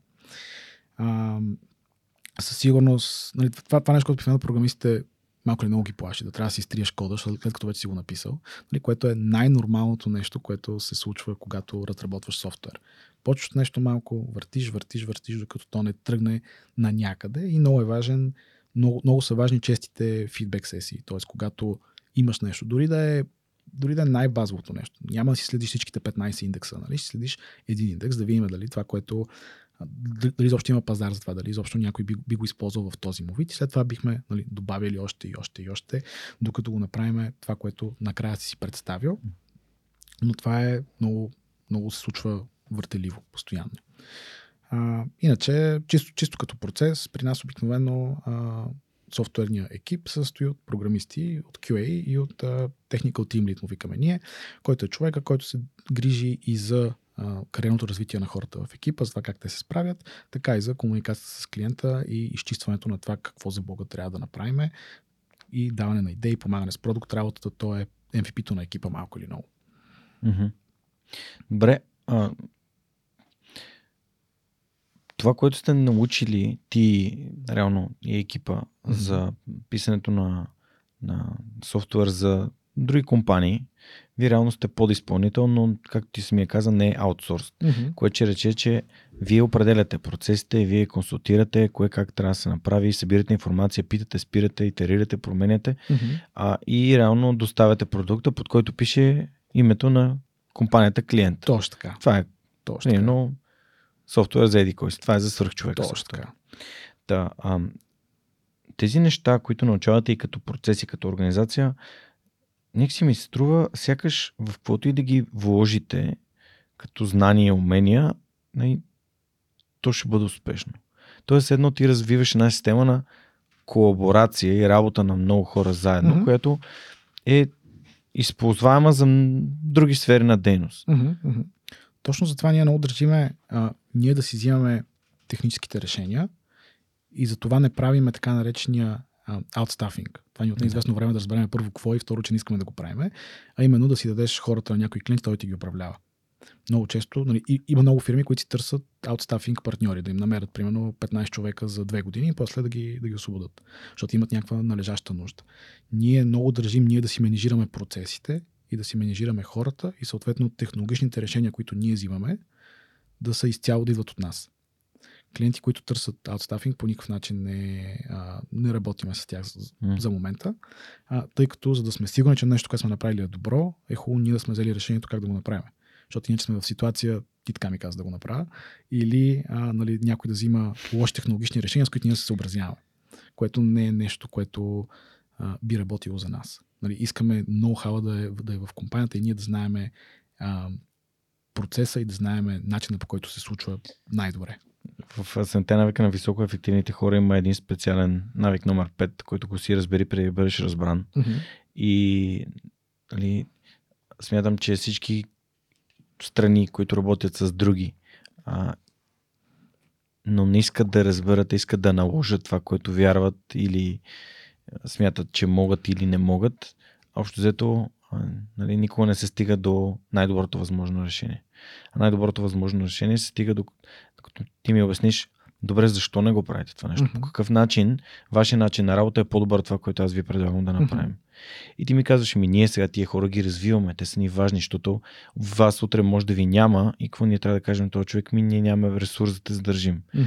И, и така нататък, и така нататък. И когато има от двете страни, а защо на вас пък ви е важно да вземете хората, а не да, да ни наемете нас да ви свършим работата, ще стане хем по-бързо, хем всички са щастливи, а хората ще работят заедно. Това е екип, който е с едно футболен отбор, да вземеш само тримата най-добри играчи, а другите 8 Точно с които са изградили някакъв, някаква а, връзка и, и раз, разбиране и доверие и, и сигурност и знаеш, че можеш да ако примерно детето ти е болно и трябва да останеш вкъщи, не можеш да работиш, знаеш, че има хора, които ще застанат за теб, ще, ще свършат работата Мгм. за днеска, за утре, ти ще се върнеш и знаеш, че те могат да разчитат на теб обратно. А, та, това е много свързано с работа на хора, а не, ам, как да кажа, не е просто Абсолютно. чеклист. Той целият софтуер девелопмент е 60-70% за мен е работа с хора, комуникация М. и, и, и е много, много отборна игра. Много хора мотивацията им да влезат в програмирането е, че не искат да се занимават с хора, искат да седят пред компютъра и си цъкат, но реално не е това девелопмент. Мгм, мгм. Ще поговорим и след малко за това. Добре, а следващата тема, разбира се, е как дойде идеята за HackConf. За това супер турбо яко събитие, което ми липсва вече, защото а, COVID като дойде и а, живите събития малко ли много спряха Мгм. и замръзнаха. Mm-hmm. Отново радо човек. Мисъл, що ще правим хаконф? Ми, защото е яко, брат. И, и, и, това беше, и това беше мотивация. Мисъл, буквално Радо един ден дойде в тогавашната зала, която имахме и каза, искаш да направим конференция. Ама как си трябва конференция? Защото той и преди това имаше, нали, и, и сега има IT конференции, искаме да направим нещо по-голямо, нещо по-яко, нещо по-мотивиращо. Mm. Нали, усетихме, че имахме една така нали, обща, обща мисъл, че на хората по някакъв начин им трябва мотивация, защото сектора е много як. Това, което правиме като, а, като работа е, е много яко и някакси няма достатъчно хора, които да, да са в индустрията в момента. Тогава особено, нали. И решихме да направим мотивационна конференция, в началото беше идеята, която да е с насока софтуер. И, и да направим колкото се може по-голямо. Тогава разбрахме, че компаниите пък имат заделени бюджети за участие по конференции. Е много по-лесно, това за мен беше против всякакви мои очаквания, много по-лесно е да вземеш пари от компания спонсор за конференция, отколкото една пета от тази сума да подкрепят курсове. И ние бяхме ми супер, давай тогава. Нали, що ме такъв пазара, давай да, давай да го действаме така. И направихме а, конференция, коя година беше първата, ще излъжа. Ще те питам. Губят ми се вече, губят ми се вече годините а, в, в, в НДК с основна насоченост, мотивация към по-млади хора, които първа навлизат. Бяхме вече изградили доста добър кръг от познати, лекторите ги намерихме лесно а, и тогава помня, че а, Тони работеше с МОН за, за ученици да ги докарат с автобуси. Нали, не беше най- Pleasant Experience. Не се случи точно както си го представяхме, нали? Ученици от различни краища на България за първи път в София да спят в студентски град не беше супер добра идея. А, нали? Не бяха дошли всички точно за конференцията, но, а, но пък имаше огромен позитивен ефект и, и, и много ни зареди. Нали? Казахме си, окей, супер, това беше гига яко, финансово не гледай, но ни зареди много. Нали? И решихме да почнем да го правим ежегодишно. А, основно, защото ни кефи и е яко. Което може да звучи като много по мотивация да правиш нещо, но а, после разбрахме колко много ни помага това, което правим за всичко останало. Колко много ни помага да си сорснеме хора, колко много ни помага да, да намериме правилни контакти, приятелства и, и, и да сме по-разпознаваеми, mm-hmm. чисто като, а, като бранд. Нали. Но тези неща дойдоха много след това. Нали. По никакъв начин а, да, резултатите не са търсени в началото. Точно, точно. Ние, Те дори, са... дори не подозирахме, че тези резултати ще се покажат. Просто искаме да направим нещо яко. Следствие, продукт следствие. Нали? Точно Това, така. Както точно на английски е термина byproduct. Mm-hmm. Нали? Един вид остатъчен продукт, за който ти дори не си, ти си представяш, че идвате ни хора, получават знания и това е конференцията и Точно, тя свършва. Да. Като първата ни беше много важно да е безплатна, да. защото беше с основен фокус млади хора, които, нали, като виж билет, дори като виж билети 20 лева, mm-hmm. нали, по-скоро би се отказал. Все пак това са 4 коти цигари. А... Е, сега не за младите хора, не такива работи. Те и... вече не пушат, не е модерно. Така ли? Може. А, нали, и, и, и, и това беше тогава важно за нас. А, и да, много, на много по-късен етап разбрахме колко всъщност е готино да си имаш конференция. А, 2000 и тук сме и 19-та с Ани. Да. А, даже имаше хора, които излучваха от конференцията. Еди и неговата mm-hmm. жена Сара. Нали. С тях се запознах, гостувах им на штанда, те правиха, нали, той е девелопър, който пътува по целия свят и така нататък. Тоест имаш си много яко отразяване. А, това събитие в НДК, зала 3, беше велико, но много беше яко, много се изкефих. Имаше лектори на невероятни свръхчовеци, като Сашо Попов, а, за Спомням си, неговата лекция беше за servant leadership, т.е. за това как може да си лидер, mm-hmm. ама а, как да, да, в услуга на другите, лидерство в услуга да, на другите, да. а не а, такова дик, дик, диктаториално или mm-hmm. авторитарно лидерство. А, също така са ми гостували доста хора, които са били лектори на HackConf, като Бождар Бацов и а, разбира се Радо Станков, mm-hmm. което като ги гледаш и като ги слушаш да говорят там на конференцията и след това като ти гостуват в подкаста и си кажеш, вау, с какви хора се познавам сега. Винаги сме искали конференцията да е разделена на, на две части. По, по-мотивираща част и по-технологична част. Mm-hmm. Все пак е технологична конференция за, за програмиране и за software development, но винаги имало и толкова чисто, чисто с мотивационна цел. А, което, което е едно от нещата, които мен много ме кефи в, в нашата конференция. А, между другото всички, мисля, че всяка една лекция някога на HackConf има в момента качена в YouTube в канала на Hack България. О, wow. Така че ако а, някой му е интересно да чуе хората, до които ти говори, винаги може да ги намери в, в нашия YouTube канал. Другото много впечатляващо беше, че имаше лектор, психолог, Мгм. 2019 си спомням. И аз бях такъв, ама защо няма повече лектори психолози, нали? Тези тук хора, които са момчета и момичета, мъже и жени, а, млади стари, всякакви хора, които искат да научат нови неща, имат отворено съзнание. Тук дойде някой да им поговори за това колко е важно да се грижат ментално за себе си. Нали, физически е важно, ама и ментално е много важно, а, тъй като това си е поемане на някаква отговорност, а, работа с други хора от други култури понякога и така нататък. Та беше много впечатляващо, че имаше лектор-психолог. А, да, със смисъл.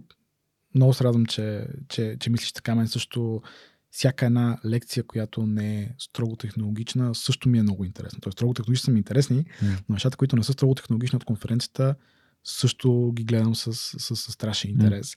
А, после ги гледам на видеа, разбира се, тъй като по време на самата конференция няма как да, да съм а, нали, активен слушател. А, може би след второто издание решихме да направим. Нали, винаги сме искали да направим още по-голяма, още, по, още по-хубава, да качим нивото колкото се може. И след второто издание решихме да минем на английски, за да може да докараме хора извън България в България. И лектори, и а, съответно атенди, слушатели, а, което, което наложи малко или много конференцията да стане платена. А, отново гледаме цената да е колкото се може по-ниска, да не е на а, нивото на европейските конференции, където билета е 500 евро. Нали? Но а, по този начин докарвахме хора от извън България и Call for Speakers беше отворен за, за, за цяла Европа общо взето. Което отново според мен е дигна левела на конференцията още, още няколко нива нагоре. Беше, беше наистина много, а, много готина последната конференция на живо. И след това минахте към този хибридния вариант, в който, значи, чисто онлайн вариант, да кажем. Mm-hmm. Направихме, да, по време на, на пандемията направихме един онлайн вариант, а, който беше чисто нали, доста по-малко работа за организиране, просто защото а, нали, нямаш цялата хамология с присъствената конференция. И а, това беше момента, в който решихме, че конференцията наистина е много яка и а, със сигурност искаме да продължим да я правиме, но отнема изключително много ресурс, а, както нали, финансов, така и а, много време. Буквално за тази конференция, която се случва два дена в годината, а, стоят екип от хора, които работят цяла година, за да може тя да се случи. Това не е нещо, което ти сядаш и правиш а, два уикенда преди самата конференция. Нали, трябва да виж Call for Speakers месеци по-рано да подбереш лектори, да отвориш сайт, маркетинг кампании, всички тия неща. А, те отнемат много време и а, това време преценихме, че може да бъде по-добре похарчено за в, в, в други места в момента в а, нашия бизнес и в момента сме го сложили, паркирали сме конференцията, както се казва и очакваме а, по-добри времена, скоро надявам се, за да, а, за, да, за да я върнем. Че за да направим поне още една такава снимка, трябва да ми кажете като наближи момента за следващия хаков. Със сигурност. Пък ако се търсите водещ, познавам един, дето ще се справи. Ще го измислям. а, едно от нещата, които правите след COVID е да започнете по-активно да си развивате YouTube канала и реално покри цялото съдържание, което имате от Hackconf и не само. А, правите и подкаст, в което пак Теди има огромна роля, за Абсолютно. много се кефя. А, всъщност, може би сега е добър момент да кажем защо ви дойде идеята да правите подкаст, защо е на английски този подкаст, какви итерации, през какви итерации, какви стъпки мина, защото и моя подкаст е минал през различни а, и каква е целта на третия сезон. На третия сезон, той самия подкаст, сезон 1, Хакаст, почна преди 5 години го направихме. Първият епизод се снимам преди... Али точно не се беше родил, значи преди около 5 години. Точно така. А, Аз спомням, бях в вашия офис и бях видял как сте налепили как бяхте налепили шумоизолационните Да. панели. да.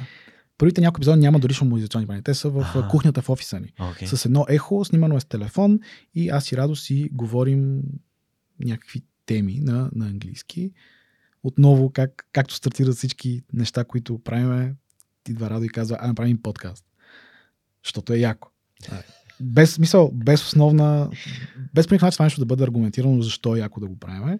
Нали, просто лица яко, да, струва ми се яко. Аз си падам доста гик, нали, като видя камери, микрофони, кабели, това, това нещо ме, ме драйва, да, да, да.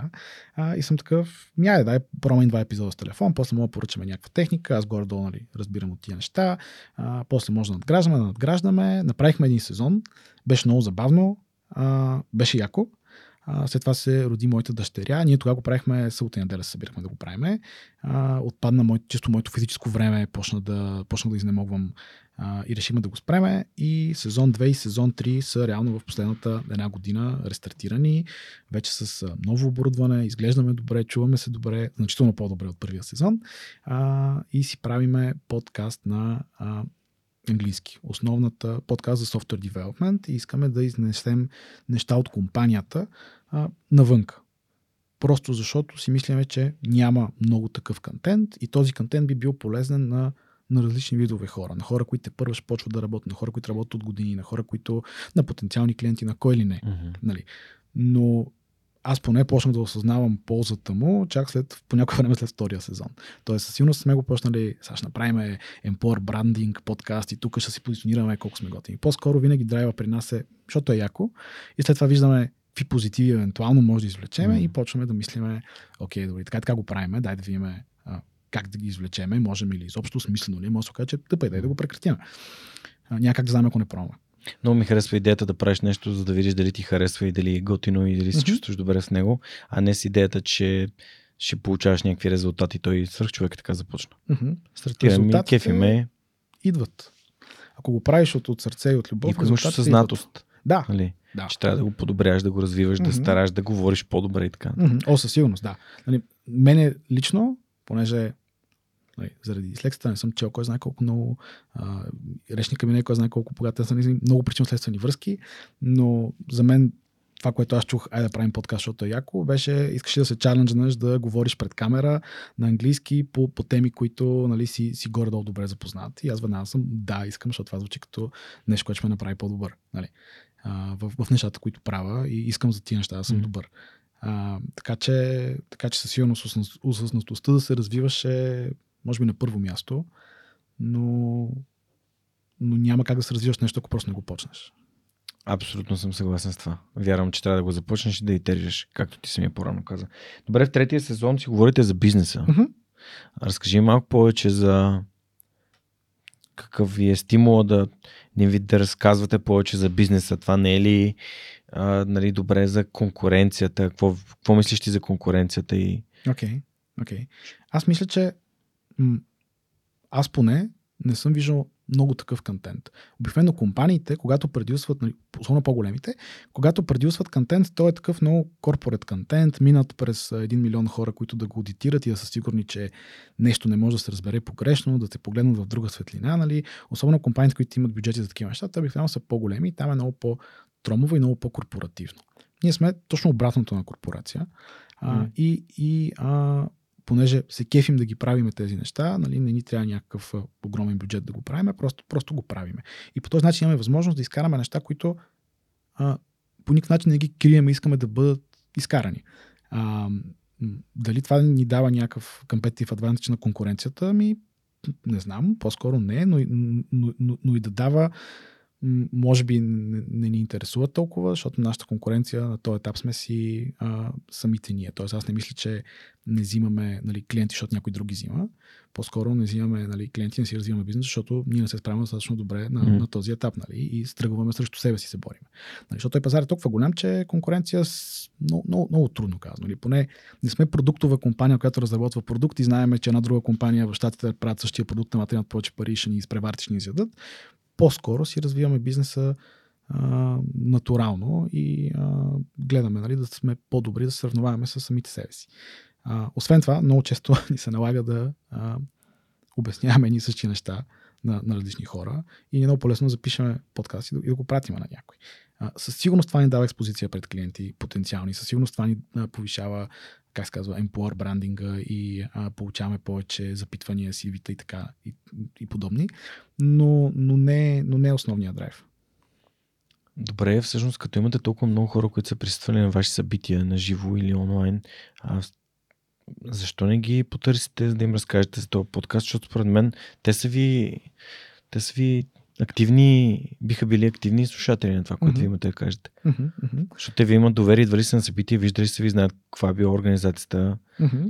Ами те малко или много а, подкастът е достигнал до тях под някаква форма. А, защото това са хора, които или ни следват по някакъв начин в социалните медии, където ние тръбим често за, за подкаста, или са фолуари в Hack България канала, където са курсовете, конференцията, нали, има крос промоушен между двата YouTube канала, така че а, подкаста стига до тях по някакъв по-натурален път, според мен. Супер. И може би има добър момент е да споделим, че ам, партньорството на Hacksoft и Свърхчовека започва с това да разказваме малко повече за това, което вие Мгм. споделяте в Hackcast а, през сезон 3. Аз днес специално така си пуснах епизодите отново да ги преслушам. Беше ми много интересно. А, нали, в, а, във втория епизод говорихте за изкуствен интелект Мгм. и с това как изкуственият интелект всъщност може да пише код, но не може да развива софтуер. Точно така. А, и ти преди малко, когато си говорихме, стана дума за това, че програмистите реално трябва да работят с хора. Мгм. Колкото и да не им се иска, Мгм. да им се иска само да си пишат кода, те трябва да работят с хора. Точно. И а това го има на- нали, нагледно об- обяснено от, от теб и от Радо в а, втори епизод на подкаста. Та, разкажи какво предстои в този сезон. Колко епизода мислите да направите? А, сезоните ги правиме по, по 10 епизода. А, какво предстои? А, той има няколко записани епизода, които още Мгм. не са а, излезнали. А, говорим Като си. теми. Да, говорим си. Има епизод нали, как си намираме нови клиенти. Направихме епизод и как прекратяваме и кога прекратяваме релейшншипа с даден клиент, когато съответно прецениме, че а, вече сме се нали, изчерпали и Мгм. няма какво повече да дадеме. А, нали, пак ще направим епизод с а, въпроси и отговори, нали, така че ако някой нещо го интересува, винаги може да ни а, попита в а, здраве в коментарите и да а, направиме съответно епизода с а, Q&A. А, какво друго сме записвали, което не е излязло? Секунда да си помисля. А, със сигурност ще има още един. Решили сме всеки един сезон да има епизод за а, AI, защото там нещата Да. се развиват толкова бързо, че епизода, който сме записали преди две седмици, вече е outdated малко или много. Нещата се развиват с страшни темпове и ние, ако искаме да а, сме добри професионалисти в това, което правиме, сме длъжни да му отделяме внимание и да, и да се информираме за това. И да си говорим активно, защото нали, едно е да четеш статии и да, да гледаш контент, друго е да обсъждаш с някой човек до тебе и да, и да си мислиш в неговата гледна точка. Мгм. А, и после почваме четвърти сезон. Ще Мгм. за какво ще. Добре, всъщност едно от, един от епизодите до тук, които нали, аз гледах и така си връщах, ам, е свързан с бизнеса. Мгм. И всъщност как се прави бизнес, какъв е бизнес модел на това. Мгм. И там говорихте за каква е разликата с аутсорсинг Мгм. и всички тези неща, за които ние малко по-рано говорихме. И това цялото нещо го правите на английски. Да. Защото Защото, защото е добър въпрос. Защото а, много по-лесно е да го направим на български. Защото българите бих казали, ама чакай, не може ли да го направим на български, Мгм. то ще ни бъде по-полезно на нас. Мгм, мгм.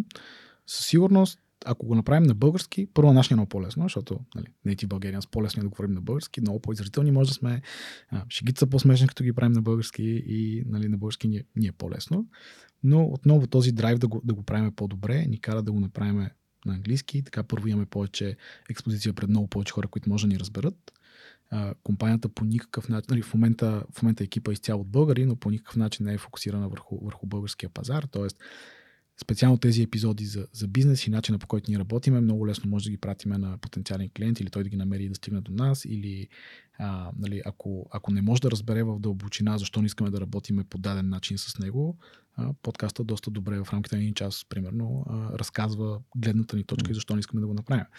А, основно, нали, цялата комуникация, която Hacksoft прави навънка е, е на английски. А, основно, може би основната причина е, че не сме фокусирани върху българския пазар. Нали, искаме да продаваме навънка. Но български талант. Точно така. Уменията Да. на, българските умения. Мгм. Супер. А, едно от нещата, които ми направиха много силно впечатление, беше мисля, че само веднъж чух кога нали, се отказвате да работите с някой. Мгм.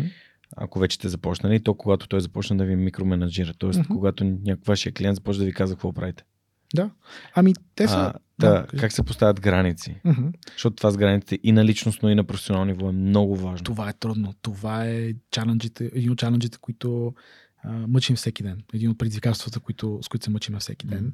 Особено когато клиента а, проима или е техническо лице и разбира малко или много технологии и си мисли, че много разбира, а, нали, а, много лесно може да влезе в, а, в а, режим на микроменежиране. И сега ще ви казвам какво ще правите, защото аз съм много, много добре ги разбирам нещата и ги разбирам повече от вас и сега ще ви а, менежирам. Аз ще взимам техническите решения, каква инфраструктура, каква архитектура, какви езици, нали, какво ще правите, вие само ще го правите.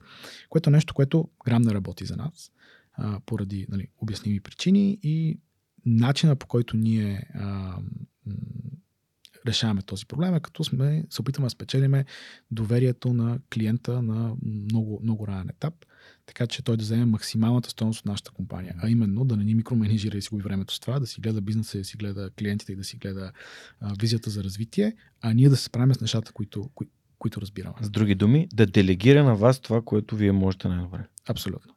А, което е трудно. Ами, особено ако си някакъв нали, по-такъв контролиращ човек, ако си, а, а, нали, ако си с претенции, че разбираш от това, което другите правят, нали, а, тога, тогава е трудно. Тогава е трудно. А, особено ако визията ти е нали, да, да си в контрол на всичко. То не може да си контролира всичко. Да, но някои хора го осъзнават на много по-късен етап това нещо. А, мислиш ли, че родителството ти е помогнало да бъдеш по-добър в делегирането, в а, това да, да знаеш, че нямаш контрол над всичко? А, със сигурност ми е помогнало родителството в ужасно много неща. А, Аз по принцип си падам контрол фрик. По принцип обичам да имам контрол над, над нещата. Мгм. Да. И втората, третата година от, а, от Hacksoft, когато станахме повече от нали, хора, които може да преброиш на пръста на над си ръка, а, осъзнаваш, че ти губиш контрола и малко или много а, трябва да се примириш с това нещо, което ми, което ми отне значително време. А, има отново една така първосигнална реакция, когато много често я виждам а, нали, в, а, в къщи, примерно, когато дъщеря ми прави нещо, което аз а, примерно ме страх да не падне или в момента прохожда и искам да я държа през цялото време и съзнавам, че аз ако държа през цялото време, тя няма да се научи да ходи. Нали? А, и, и, и една така винаги граница, която се опитваш да не прескачаш. Аз съм доста склонен да, да я прескоча, но, но ми помага със сигурност да ме научва да се владея и да, и да мисля за, за постъпките си, защото всяко едно нещо, което правиш като родител и като предприемач, който ръководи хора, се гледа от другите и се, и се копира. А, М. когато си предприемаш, то не е толкова пряко. Тоест, ти можеш да правиш неща, които а, да не виждаш как хората веднага ги копират, но те реално почват да ги копират след, след известно време. Когато си родител, буквално ти си бъркаш носа и тя си бърка в носа. А, ти правиш някаква глупост, която не трябва да я правиш. Тя е дъщеря ти, нали? Не, Да. да. не жената. Да, точно, точно така. да, това е добро допълнение. Нали? И тя почва да го прави. И тогава е много, нали, много веднага се случват последствията от действията ти и а, трябва да, да внимаваш много а, как даваш пример, когато, когато правиш всичко. Което е едно от най- за мен важните неща при в, а, в лидерството на хора. Че хората работят както, както ти работиш, ти трябва да даваш пример с а, собствената си работа а, на, на другите. Да, супер радвам се, че, че го каза. А, това е пак нали, нова школа в живота. Да. А, добре, а, мисля, че тук е удачен момент да минем към едни други супер яки хора, които подкрепят, също подкрепят свърх човека, но от, а, вече от две години. Това са Йотпо. А, и нашите приятели от Йотпо са ти подготвили няколко въпроса, които сега ще ти задам. Давай ги. Първият е като лидер, как разпределяш своето време? Това ми е едно от нещата, които се научих много, много късно. А, първоначално бях с майнцета, а, аз трябва да огрея навсякъде и трябва да имам време за всичко. А, в един момент се примиряваш, че няма как да огрееш навсякъде имаш време за всичко. А, и това, което много ми помогна също за м- организирането на времето ми, е а, когато осъзнах нали, една от твоите слабости, е именно това, че а, ми е трудно с четенето, съответно ми е трудно и с запомнянето на нещата, тъй като през годините не съм си тренирал много добре паметта. И нали, просто не съм учил уроци достатъчно в училище. А, и това, което правя в момента е ужасно. Всичко да си записвам. Буквално няма нещо, което аз да трябва да се налага почти да, да помна. Всичко, всичко минава през а, някакъв електронен носител, където е записано. А, и а, всяка, нали, много а, често, да кажем на, всяка две седмици, на всеки две седмици, си правя такава ретроспекция моя, която си казвам, добре, следващите две седмици какво искам да, да постигна. Нали? Не просто съм се пуснал по течението и да си правя day-to-day нещата, ами да си сложа някакъв малко по-голям таргет за следващите две седмици и си кажа, окей, за да случи това нещо, аз трябва да отделям време тук и тук. Нали, това не може да е днеска или утре, но трябва да си отделя време през следващите две-три седмици, а, да го свърша и съответно имам и task list, който всеки ден си попълвам с задачи, които не трябва да забравям. Някои неща ги скеджувам след две седмици, след една седмица, след пет дена, ремайдери, ползвам едно апче, Todoist, едно червено, ама те всичките са горе-долу еднакви като функционалност. Въпросът е да имаш mm.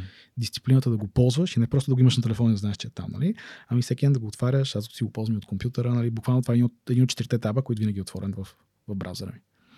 Трябва да се науча това как се прави, но точно вчера осъзнах, че без Google календар сигурно няма да мога да живея в момента. О, Google календара е must have, заедно с to-do list, заедно с а, а, някаква форма на note-taking която да мога да търсиш много важно. Нали. Mm-hmm. А, тип Evernote. Тип, да, каквото и смисъл, ня, ня, за мен няма абсолютно никакво значение. Всички тези тулове са абсолютно еднакви като, като функционалности.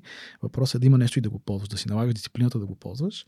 И това, което мен много ми помага е както хората си имат uh, New Year Resolution в края на годината, какво искат да постигнат до следващата, аз си правя uh, на всеки две седмици горе-долу Resolution в каква посока се движа, адекватно ли си разпределя времето и дай сега да натисна малко повече тук, защото може би тук има повече нужда в момента. О, Супер, това е интересен подход. А какъв процент от твоето време е посветен на хората около теб и какъв процент е посветен на работата с технологии и иновации? Хората около мен, които не са на, в работата или...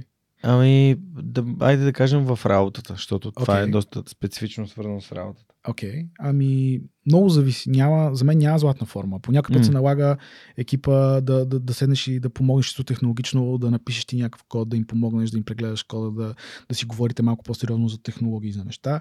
По някой път екипа има нужда от а, а, човек, който да, да се види с тях и да си говори с тях. А, нали, имаме weekly one-on-one meeting с а, нали, съответно екипите, в които съм аз. А, нали, по някой път се налага да, да прекараме повече време в срещи, да си говориме, да си говориме, по някой път се налага повече да си гледаме в екраните. Нали? Mm. Не, че не си говорим, докато си гледаме в екраните, но а, много, е, много е спорадично и трябва винаги да, за мен винаги трябва да чаленджваш това, което правиш, да си кажеш, окей, това адекватно ли беше, може да го направя по-адекватно, нали, защото аз поне съм човек, който много лесно се пуска по течението и много лесно мога да, да, да си кажа, ми сега има работа, примерно, която е свързана повече с хора, няма гледам нищо какво става технологично, си движа тази работа и съм доволен, нали? По-скоро гледам винаги да, да, да чаленджвам това, което правя и да се питам, може ли по някакъв начин да го подобра, как да направя така, че другия път да не се налага аз това да го правя, и някой друг да, да може да го свърши. Нали. Mm. Супер. А, следващия въпрос е, кое твое вярване, свързано с хората, се промени след като разви компанията? Кое мое вярване, свързано с хората, се е променило? Ох, аз имах през годините много лимитиращи вярвания които а, ме спъваха и се радвам, че а, а, се отървах от тях. А, едно от тях, примерно, е, че, че хората няма се оправят. Че ако изгубя контрола за, за, за нещо, а, човек, който нали, го прави, най-вероятно няма да се оправи. Което сигурно нали, по някой е било вярно, по някой път просто съм бил контрол фри, който не иска да, да пусне контрола и да остави други хора да си свършат работата а, по начин, по който работи за тях, но в крайна сметка резултатът ще, ще е хубав. Това го осъзнах, когато а, видях, че в компанията вече има технологично хора, които някои области и неща ги разбират по-добре от мен. Нали, обикновено аз бях човек, който обяснява на хората разни неща. А, нали, в момента в а, фирмата има професионалисти, които разбират а, чисто технологично и не само неща на, на много по-добро ниво от мен и те могат да ги обяснат. Супер. А, Последният въпрос е, имаш дете, да. Ако видиш, че той има талант в технологичната сфера, кои mm-hmm. са стъпките, които би предприел, за да го развиеш?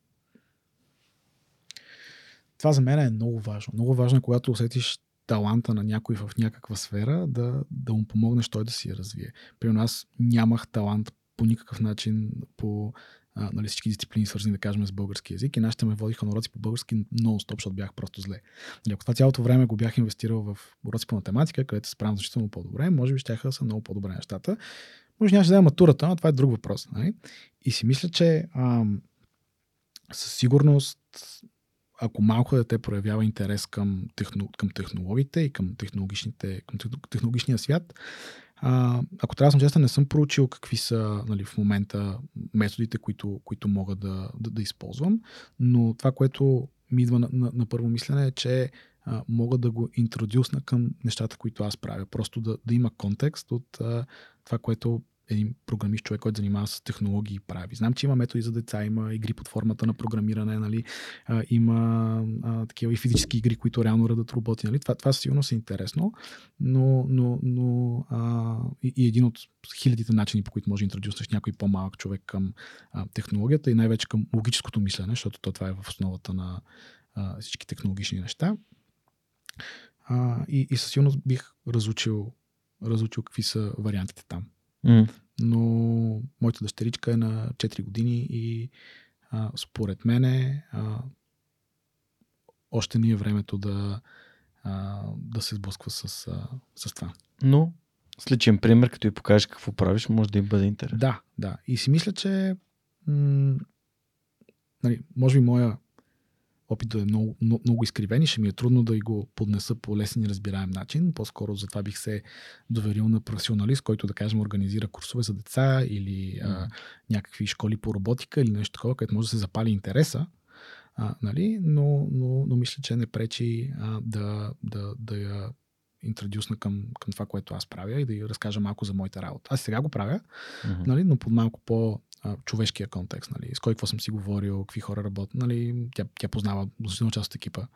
А, и, и според мен това, това е хубаво, но щом стане време за... Ако наистина вижда, че проявява интерес, според мен най-лесно е, би, би било а, в някакъв, а, някакво групово занимание с други деца, което е фокусирано от професионалисти специално за това. Защото най-лесно е да откажеш детето си от това, което ти правиш, като вземеш в свои ръце и ай сега тук ще решаваме задачи, много, много е хубава математиката, ела да видиш програмиране. Нали, това според мен е най-лесният начин, който мога да откажеш някой. Или като проектираш собствените си мечти и така. не, потенциал Точно, върху абсолютно, детето абсолютно. Супер, благодаря ти, Иво. Благодаря на нашите приятели от Yotpo за това, че продължават да ни подкрепят. Знаете, това са също софтуерна компания, част от израелска компания с пазарна оценка над 1 милиард долара, която работи в сферата на e-commerce. Те имат много готин офис в София, работят тук изцяло разработват продукта, наречен SMS Bump и а, си търсят готини хора. Може да разгледате и видите отворените им позиции в сайта на Yotpo SMS Bump и сайта на Yotpo. А, и разбира се, да им благодаря от сърце за това, че ни подкрепят. И ако искате да станете част от тяхната компания, вие също можете да зададете въпроси на моите бъдещи гости. А, Иво, следващия ми въпрос е свързан с книгите, които ти би mm-hmm. а, препоръчал на хората, които слушат подкаста. Mm-hmm. И разбирам за дислексията, но все пак съм сигурен, че имаш някои попадения, които би искал да... Да, да, да, да питаш човек с дислекция за книги е доста, доста интересен. Ричард Брансън дори е написал книги. Сигурно, сигурно. А, аз имам А има и аудиокниги вече. Да, има аудиокниги. А, на тях съм а, значително по-фен от а, а, нормалните не аудиокниги. А, моят подход към книгите е доста, доста странен. Аз когато чета книги, а, искам да имам някакъв follow, ня- някакво действие, което да а, запали тази книга в мен. Тоест, ако просто чета, да кажем, mm-hmm. някои от тези страхотни книги, Да. които ти си сложил тук, просто ги прочитам и си да, супер, това, това меква сенс, нали, страхотно и няма резултат от това нещо. Което е един от големите проблеми, според мен, на мотивационните книги. Нали? Тоест търсиш практични книги. Търса, не толкова търса, когато аз чета книга я чета с компютър до себе си, където винаги, когато намеря нещо, което резонира с мен, нещо, което много ми хареса, цитат, диаграма, нещо, си, Мгм. си го записвам и си а, нали, линквам в документ, съответно и странични материали, нали, които, които също подкрепят тази теза. И по този начин аз успявам да науча нещо от книгата и да, го, и да го разбера и да остане то в мен за по-дълго, отколкото просто да не мине през погледа, с моята дислекция да го прочета, я разбрал, я не, и просто то да да остане. Имам един документ в момента, който расте, където си записвам бележки в, за всичко, което съм прочел и по някакъв начин с мен е, е, е резонирало, харесало ми е и мисля, че мога да го, да го използвам. Било то в, дори за слайдове за презентация, когато правя за нещо.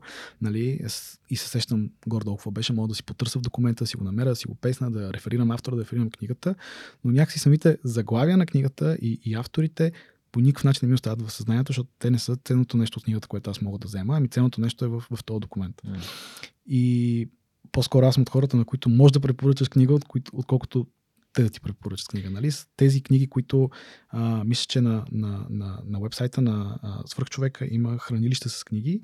Аз общо взето имам а, как се казва, Goodreads платформата. Мисля. Да, да, също имам профил в да, Goodreads. И там си букмарквам неща и просто като ми остане време си чета, но основно се фокусирам върху книги за бизнес, книги за технологии, книги за по някакъв начин мотивация и даващи различна перспектива на а, хора, които си заслужавам, че си, мисля, че, си мисля, че заслужават да им прочетеш книгата. А, просто четенето за развлечение поради обозрими причини не, не е моето нещо. Mm-hmm. Аудиокниги в момента, понеже а, нали, имам 4, 4 годишно момиченце, а, си на детски. Съм, съм на детски книжки. Много интересно как детските книжки, защото тя ги има в аудиоплатформите на български. А, когато си голям, ги виждаш по много, по, много по-различна призма и по много по-различен начин ги приемаш нещата, отколкото когато си ги чел или сте ги чели, когато си бил малък. А, и, и това също е много ценно. Нали? А, всички, всички детски книжки се служават да си слушат и да си, да си помислиш над тях, според мен е а, сега през призмата на голям човек, как ти, как ти се струва това, което чете. Защото много, много голяма част от детските книжки имат скрити послания в тях, които ти като малък по никакъв начин не си разбирал. За те е пипи дългото чорапче, а, примерно с а, а, безкрайен ресурс от пари, живее сама вкъща с кон, това е супер яко. Когато го слушаш или го четеш като по-голям, ти звучи тъжно, звучи ти нали, самотно. като самотно, звучи mm-hmm. ти по много по-различен начин. Нали, горкото дете едва ли не. А, и ти дава друга, друга перспектива на книгата.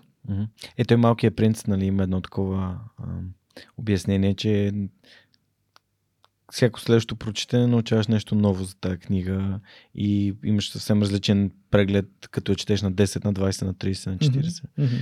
А, аз наскоро четох и го четох наново, тук преди няколко години и Земя на хората, любимата книга на моят приятел Жоро Малчев от mm-hmm. Експлора. А, та наистина Различно е спрямо това да прочетеш Малкия принц на, да знам, 14 или на 15. Има много такива многопластови произведения, които всеки път като минаваш, може да си вземеш по един пласт за себе си. А, доколкото разбрах от теб, ти четеш книга, за да си водиш записки. Mm-hmm. Тоест, за да бъде наистина да, да получиш нещо за себе си. Тоест, да мога да взема стойност, точно. Да вземеш нещо да. от нея. А, аз също имам някакви от, от силните книги имам конкретни моменти, които мога да си взема и които си взимам и нося. Например, на Гари Келър единственото нещо, там е този фокусиращия въпрос. Mm-hmm. Кое е това нещо, което не правиш? Кое е единственото нещо, което не правиш? Но когато го направиш, всичко останало стане много по-лесно или изцяло ненужно. А това е въпрос, който много често си задавам, когато се чудя какво да направя, какъв ми е приоритета. Okay. Тоест нещо, което не правя, но когато го направя, другите mm-hmm. неща ще бъдат. Mm-hmm. И в подкаста това е новия епизод. Okay всеки вторник, когато имам нов епизод, аз съм свършил това е единствено нещо, mm-hmm. което ще направим останалите неща много по-лесни. Та, да, ни все пак три книги, които сте направили много силно впечатление или си взел важни неща от тях? Това ще ми е много трудно, човече. Всички... Не мога да ти изкарам топ 3 книги. В. Не топ 3, а 3, просто 3. 3. 3, за които се сещаш. Ох, чакай да се сета нещо. Ако искаш, може да си извадиш и, и гударица, да си погледнеш. Ам, помисли. Мисля ам, как се казваше, стой сега. Ам, а, как ми избягах от главата?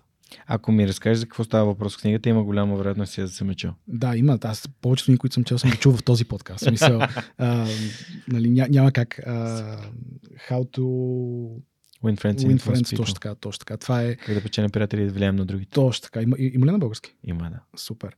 А, това е книга, която ме накара да се замисля за много неща, свързани с а, начина по който комуникирам. И нещо, което нали, цял живот си приемал за даденост, просто си говориш с някакви хора и не влагаш особена мисъл в това как го правиш, всъщност колко голямо отражение има върху, mm-hmm. върху, върху самите хора. А, наскоро четох а, една книга, тя, тя е за software development. А, How to be productive software инженер, нещо такова. Мгм. А, даже я а, дискутирахме в...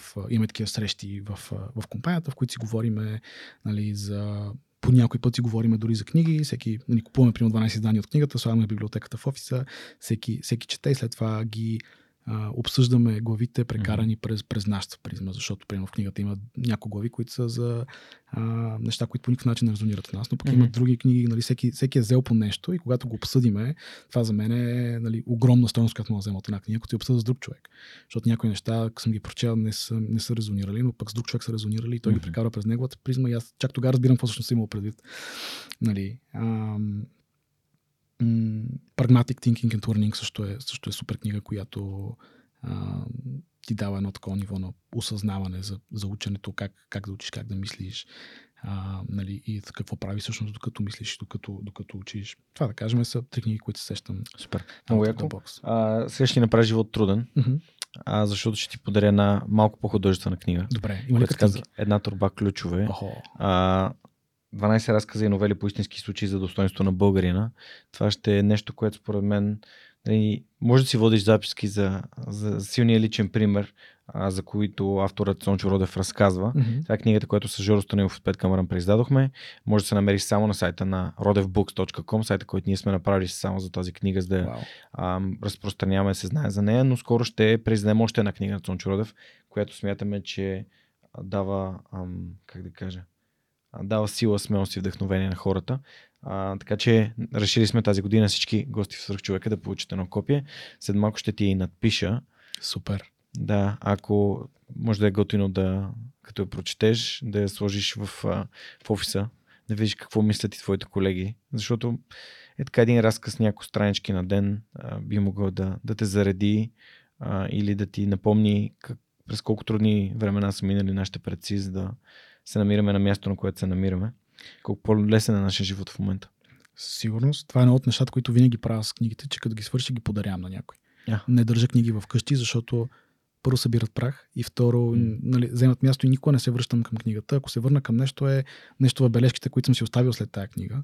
И по-скоро предпочитам да я поръчата и да я подаря на някой, той да прави някой друг и така книгата да, да бъде прочетена от много хора, отколкото М. да седи на библиотеката вкъщи 15 години и да бъде отворена максимум още 2-3 пъти. Много яко. Ами супер, това е готин подход. Много ми хареса на хората, на подка... които идват в подкаста, че всеки има неговия си подход към книгите. А, ние сме да сме си говорили, че искаме да имаме конкретни заглавия в нашата библиотека, т.е. да бъде нещо като архив, а не точно библиотека. Има доста неща, които не съм прочел от нея, но ам, да. И затова не си купувам книги и гледам да наваксам с тези, които, които имам. А, следващия ми въпрос е от а, наши други приятели, именно Superhosting BG. Okay. Ти каза, че се занимава с а, уебсайтове. Да. Всъщност, а, техният въпрос е, а, можеш ли да опишеш сайта на хак с един хаксофт с три думи, кои думи би използвал? Значи сайта на Hacksoft на първо място, не на първо място, това е, това е неподреден списък. Добре. Е, е бърз, поради технологиите, нали, които, които използваме, ам, което, което ме много ме кефи, защото много мраза, чакам да зареди нещо. А, на второ място е а, съдържателя. Надявам се, че сме успяли да Мгм. предадеме а, идея, нали, идеите си, ценностите си, визията си, изобщо какво е, как- какво е като компания в сайта. И а, им- имаме блог, където нали, имаме нещо като традиция в компанията, в която сме сравнително активни, пишеме блог поста на технически теми основно. А, това първо е много полезно за хората в компанията, защото ти като се сблъскал с някой проблем, е много удобно да го а, разпишеш под формата на статия и така всеки в компанията може да научи от този проблем и да, когато той се сблъска да го почерпи като знание, а както нали, извън компанията, защото Бога все пак е публичен. А, така че сайта е и, и полезен. Има, има доста контент, свързан с технологични проблеми върху технологиите, върху които ние се фокусираме. Супер. А, имаш ли някакви други отзиви? Подозирам, че си работил с Superhosting. О, да, доста. Нещо в процеса на работа, което можеш да споделиш. А, от процес на работа за... Еми да, от а, типа customer сервиса, от това, което те имат като обслужване на клиентите си. Чакай да сметна стой. Значи с супер хостинг, първия супер хостинг акаунт, който съм си направил, беше 9 клас. 8 или 8 клас по-скоро. Сега съм на 30 години, на, трудно ми е да сметна колко години са това, но имам суперхостинг акаунт от толкова години. От половината ти живот. Да, да аб, абсолютно, абсолютно. Половин живот съм хостинг, със суперхостинг. Да, даже а, нали, моят акаунт беше такъв малко, по, малко по-голям а, защото на него се хостваха много сайтове. Всичките ми реално тогавашни клиенти в, в училище си хостваха сайтовете на моя акаунт, защото те, тях, тях им беше трудно да си направят тези акаунт, да си купат домен, да си го настроят там. Да нали? си поддържат. Да, да си поддържат, за което съответно а, мене, мене ми се плащаше, така че аз съм бил супер хостинг реселър в продължението сигурно на 5-6-7 години. А, и там и нещата са, са супер. Тоест, mm-hmm. най-обичам, а, когато нали, имам някакъв проблем и аз просто пиша на съпорт и те го правят. А, те дори, нали, тяхния съпорт взима от, от работата на, на програмиста реално. Тоест, ако имаш проблем, ти казват, проблемът е в кода, оправи си го. Нали, ами, просто ти оправят проблема, което е, което е еталон за, за как един съпорт според мен би трябвало да работи. Супер. Супер, благодаря на нашите приятели от Superhosting BG, които ни подкрепят вече много време, хоствайки нашия сайт, а и от няколко месеца официално са партньор на свръхчовека и ни помагат да се развиваме, ставаме се по-добри. А, следващото нещо, а, което искам да те питам, пък е свързано с нашите домакини от Аула, които правят софтуерни обучения на български язик, които mm-hmm. спестят време и усилия. А, има ли софтуер, с който обичаш да работиш? Ти каза кои са приложенията, които те правят по-продуктивен, но има ли софтуер, който обичаш да работиш с него и ти спестява време и усилия? Мисля, че любимото... Им, имам три любими парчета софтуер. Едното е а, Vim, това е текстови ректор, който ползвам. А, през, през вече не по-голяма част от времето, но през значителна част от времето mm-hmm. си, а, който е за мен от най-големите инструменти за продуктивност, що се касае за, за програмиране. А, другото, другото ми любимо парче съответно е, е Linux. А, ползвам Linux от Откакто да занимавам с, с Wall сервера, разбрах какво е Linux и разбрах, че не е нужда да го преинсталираш на всеки 6 месеца, защото почва да бави. И а, минах към, минах към а, Linux базирани операционни системи и той е такъв love-hate relationship. Нали. Хем работи много добре, хем ти трови нервите чатпад и трябва да занимаваш проблеми, които обикновените потребители не би трябвало да занимават. А, и другото ми любимо парче софтуер е, е Git. Това е инструмента, без който нали, той е програмистски инструмент за менижиране на source control система, а, но без него си представям, че а, понеже съм практикувал известно време програмиране в годините, в които се пише директно на сървъра на суперхостинг през FTP-то и ако не си сейфал от един компютър, сейфваш от другия, си оверташ промените и нали, всички тези неща, които дълго време след това хората продължаваха да работят по този начин. Едно от първите неща, които учихме хората на, на програмиране с този курс е Git. Това е един от инструментите, който според мен е във, във всяка една софтуерна компания се ползва в момента. Това е нещо като съединителя в автомобила с ръчни скорости. Да, точно Нещо, така. което нали, да искаш съединител, то освобождава зацепването mm-hmm. на дисковете, точно изравнява им скоростта и след това ги слепва и те... И без нали... него. Ако питаш да работиш без него... Може, ама... Ама си за нова скорост на котия всяка седмица горе. Супер. А, много яко. А, нали, Аула са нашите домакини всъщност Иван Цукев, един от а, най-близките ми хора и най-добри приятели, а, развива това място, където български експерти разказват за различни софтуери mm-hmm. и така правят а, хората, които използват тези софтуери по-добри, а и съответно, може би им дигат заплатите, защото им дигат уменията със сигурност. Та аз им помагам да си намират готини експерти за новите курсове. Така че ако вие пък имате интерес към това да направите курс за софтуер, който го няма в сайта на Аула, просто може да ми пишете или пък нещо, което да надгради това, което виждате в Аула, или пък може да се регистрирате за 20 безплатни урока от софтуер по избор и да спестите време и усилие. Така че ще се радвам, ако пишете, ако сте намерили нещо за себе си там. Това звучи яко. Да, ами, то е нещо като, нали, като влезеш да търсиш курсове, аз лично нали, търся курсера, Udemy mm-hmm. и такъв тип неща. Обаче има много хора, за които трябва нещо им обяснено на български. Нали, курс в Курсера за Photoshop на български няма да намериш. Mm-hmm, mm-hmm. Или за това как да. за формули и функции в Excel. Mm-hmm. А Excel е нещо, което всеки, който е работил с въвеждане на данни, наличности, складове и така нататък, включително аз на свръх човека, като си сваля слушането от Spotify, те идват в едно CSV файлче. а, един comma delimited а, файл, Абсолютно. а, който аз трябва да налея някъде и да използвам тези данни, за да ги визуализирам сега, колко слушания имам, как нарастват слушанията и така. Така че всеки, който работи с данни, значи, че трябва да работи с Excel. Дори моят много близък приятел, който работи в Apple, а, нали, а, твърди, че имат емулиран Excel, нали, защото Ами да. а, нали, дори при тях това е супер, супер важно. Та, а, софтуера може да ти спести изключително много усилия, а не да използваш Excel като ноутпад и вътре да пишеш с клавиатурката във всяка клетка и да използваш калкулатор, за да видиш. Всеки си мисли, че разбира Excel, докато не види на някой друг Excel, Excel спречи. Да. Това е а, море, буквално може да, може да програмираш вътре, ако искаш. Можеш да. Между другото, първите ми опити за програмиране са в uh, Visual Basic for Applications. Мгм. Това е на uh, Microsoft Office системата за, за Да, програмиране. знам, да. Тя е, беше известна по... Да, еми, защото Да. имаше разни Excel, които изглеждаха като софтуер. Ами, те, те, да, да, това е, това е така.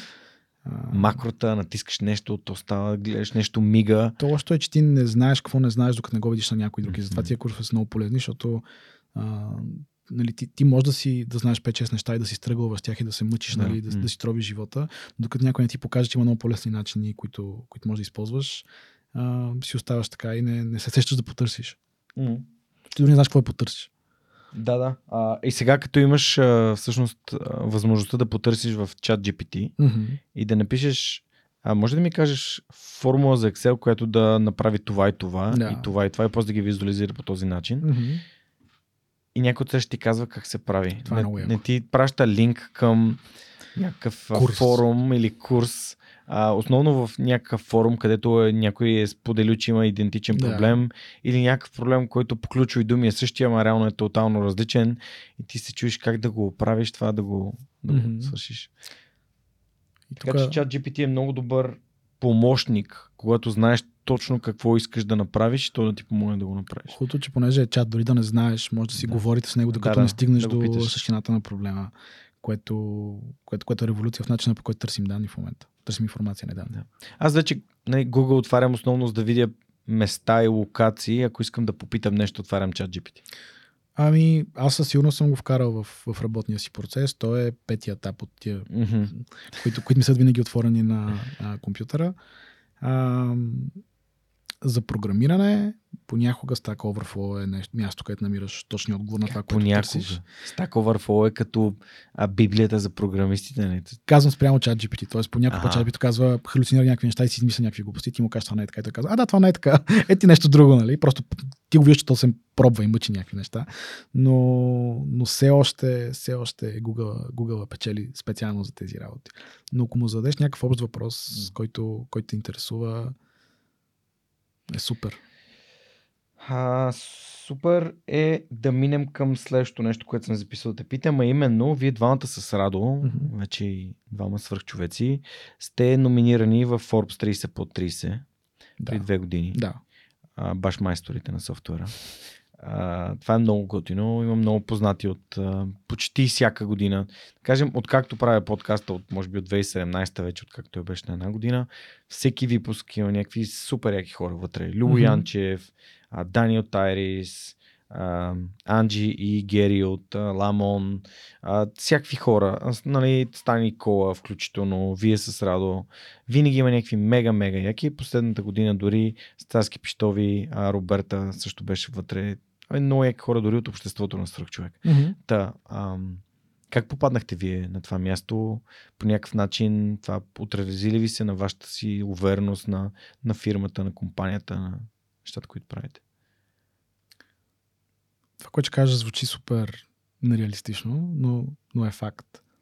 А, дори не знаеме как сме кандидат. В смисъл, я, предполагам, че има Някой ви е номинирал. Някой ни е номинирал, не знаем, в смисъл не сме, не е било вътрешно инициирано от компанията, дай сега тук ще се mm-hmm. сложим в 30 по 30, нали, ще говорим с тях, нещо ще измислиме. Просто един ден получихме имейл, че сме номинирани и кога е удобно да дойдат да направим едно интервю. И дори, ако трябва да съм честен, първоначално мисля, че е някакъв скам това, защото нали, out, out of nowhere имейл. А, Помня, че тогава Радо придвижи нещата, дойде, дойдоха в нашия офис, говорихме си половин час с едно диктофонче ни записваха, след това дойде, фотограф да ни да направи две снимки и си тръгна и аз дори, дори бях забрал за това нещо, ако, трябва да съм честен. И след а, нали, няколко месеца или седмици, не знам, получихме имейл, че брой е излязъл а, и купих си го, прочетох го, а, почувствах се готино, няма да лъжа, смисъл Forbes, нали?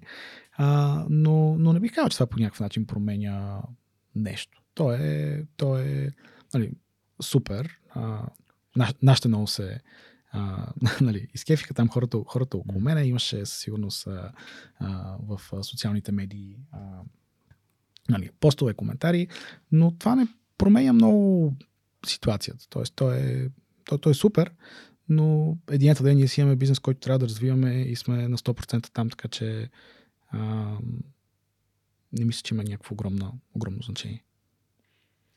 Добре, ам, тук, нали, каза, че вашите много си изкефили. Всъщност, а, едно от най-големите усещания за подкрепа в моя живот е в момента, в който а, баща ми осъзна, че това нещо може да ми плати сметките. Mm-hmm. Тоест, нали, аз не ходя на работа, но реално правя това mm-hmm. и правейки го, то се развива и то ми помага да, да изхранвам себе си и семейството си, надявам mm-hmm. се. А, и, и всъщност това, но, но при теб в твоята история чух доста така силна подкрепа още от, от малък.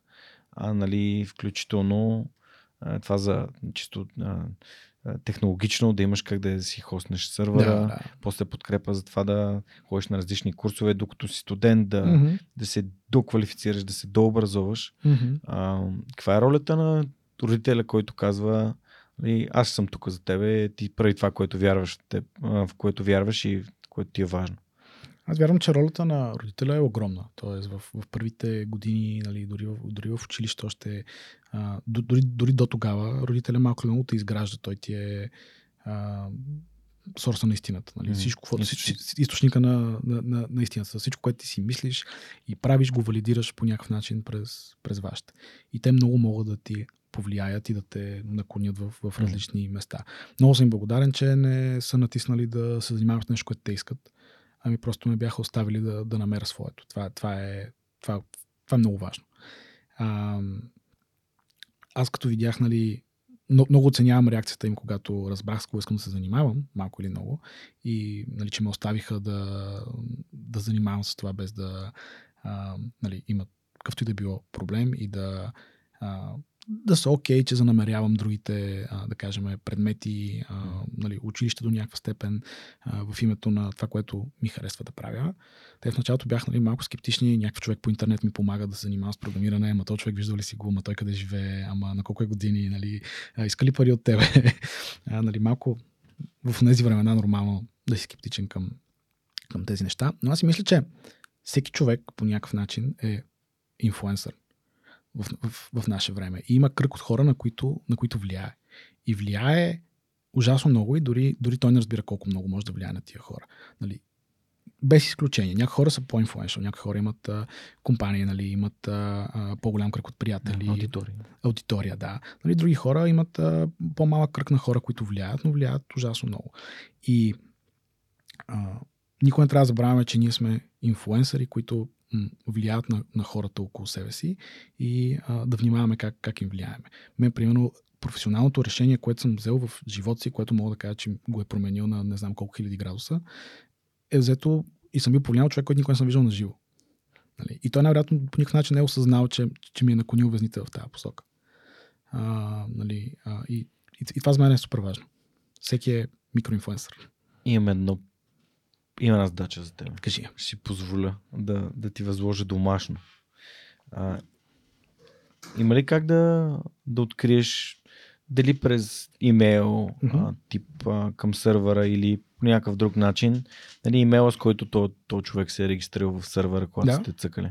Има, да. Имам, аз имам имейл кореспонденция с него от не знам коя година. Даже Нали, скоро си я погледнах, за да видя точните му две имена, за да съм сигурен как се казва. Като излезе епизода, така на Георги Добрев да му напише един имейл и да му кажеш, бе, нали, слушай от това, а, просто или по някакъв друг начин ти да, да, да му благодариш е така. Просто Това сигурно от, би го направил. от нищото. Да. Защото знам колко е ценно ам, и давам си сметка колко е ценно за нашите за хората по пътя ни, които са ни помогнали, те, не, не е нужда, те- те са били наши учители, не е нужда да са били точно конкретно учители, но те са били учители, Мгм, защото са мгм. ни запалили искрата, запали са огъня, Мгм. а, който гори в нас. И така, аз намерих моята учителка от първи клас. А, и 30 години по-късно. И 26 години след като завърших четвърти клас при нея. И за нея това беше. Нали, не, не знам дали има думи, с които нали, може да се опише нейната емоция, че някой, на кого тя е помогнала, е стигнал до място в живота си, на което се чувства щастлив и, и успешен и удовлетворен. Така че смятам, че нищо не ни коства да се обърнем назад, да кажем кои са хората, които са ни помогнали и да им изпратим едно съобщение, да им кажем благодаря, че ми помогна, това беше много труден момент в моя живот а, или много така предизвикателно или бях загубен, не знаех какво търся, но тогава се появи ти а, и с тези, тези, тези конкретни действия а, ми помогна аз да открия себе си. А, дори бях дори на ергенско партия на мой много близък приятел миналото лято и м- беше много така докосващо а, момента, в който той ми каза нещо лично за, за него и неговото семейство, над което аз съм повлиял без изобщо това да е било нещо а, голяма работа за мен или усилия. Аз просто съм си говорил с него и в някакъв момент, на някакъв разговор съм казал нещо, което на него му е подействало или съм направил нещо, а, което е подействало на него и а, съответно сега а, нали, животът му е различен, има дете а, нали, и така нататък. И човек не си дава сметка кога прави добрини и когато тази добрина се върне като бумеранг, а тя може да те накара да се чувстваш наистина добре, да те, да те вдигне в момент, в който може би пък точно този момент за теб е труден. А, така че нека да правим добрини за хората, които са, са били покрай нас по пътя. Абсолютно. И това много, аз поне много късно го осъзнах. И много се напрямам, като някой каже, «Ми, то нищо не може да се направи.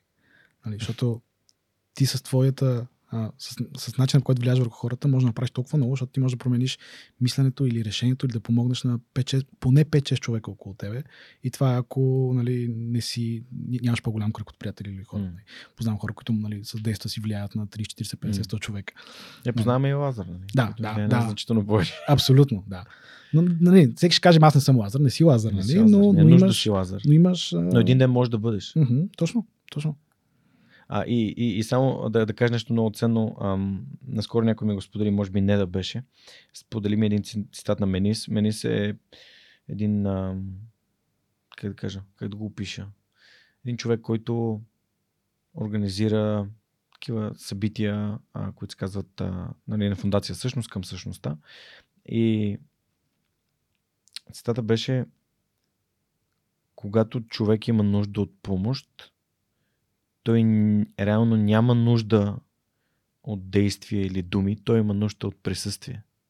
Мисъл, Окей. Просто присъствието е достатъчно. Абсолютно. Мгм. Присъствието ти в живота на този човек или в този конкретен момент е достатъчно. Това е всичко, от което някой има нужда, за да се чувства подкрепен и прият. Така че не е нужда да си виси. Ами Аз нямам пари сега да помогна на тия хора, които са нуждаещи се. А ако те са твои приятели и са ти важни, просто бъди там за тях. Диги им телефона, говори си с тях. Мгм. И, и, и това е колко малко всъщност, но ние си казваме, аз искам този човек да му промени живота. Не е нужно да му промени живота. И той трябва сам да си промени живота. Мгм. Но за там трябва да присъстваш. Да му повлияеш. За да му повлияеш, трябва да той да знае, че не е сам. Да. Това, е, това е всичко. Да. И аз се надявам, че и свърх човек така влияе. Казваш, е, Георги, аз тук го слушам всеки вторник. Виж, нали, той, ми е, той е част от моят живот, без дори да ме познава по някакъв начин, неговите гости. И това е всичко, от което... И като получавам обратна връзка, това е начинът, по който разбирам, че свърх човека е, е успешен. Подозирам, че и на вас това влияе, като ви пишете в хак. Абсолютно.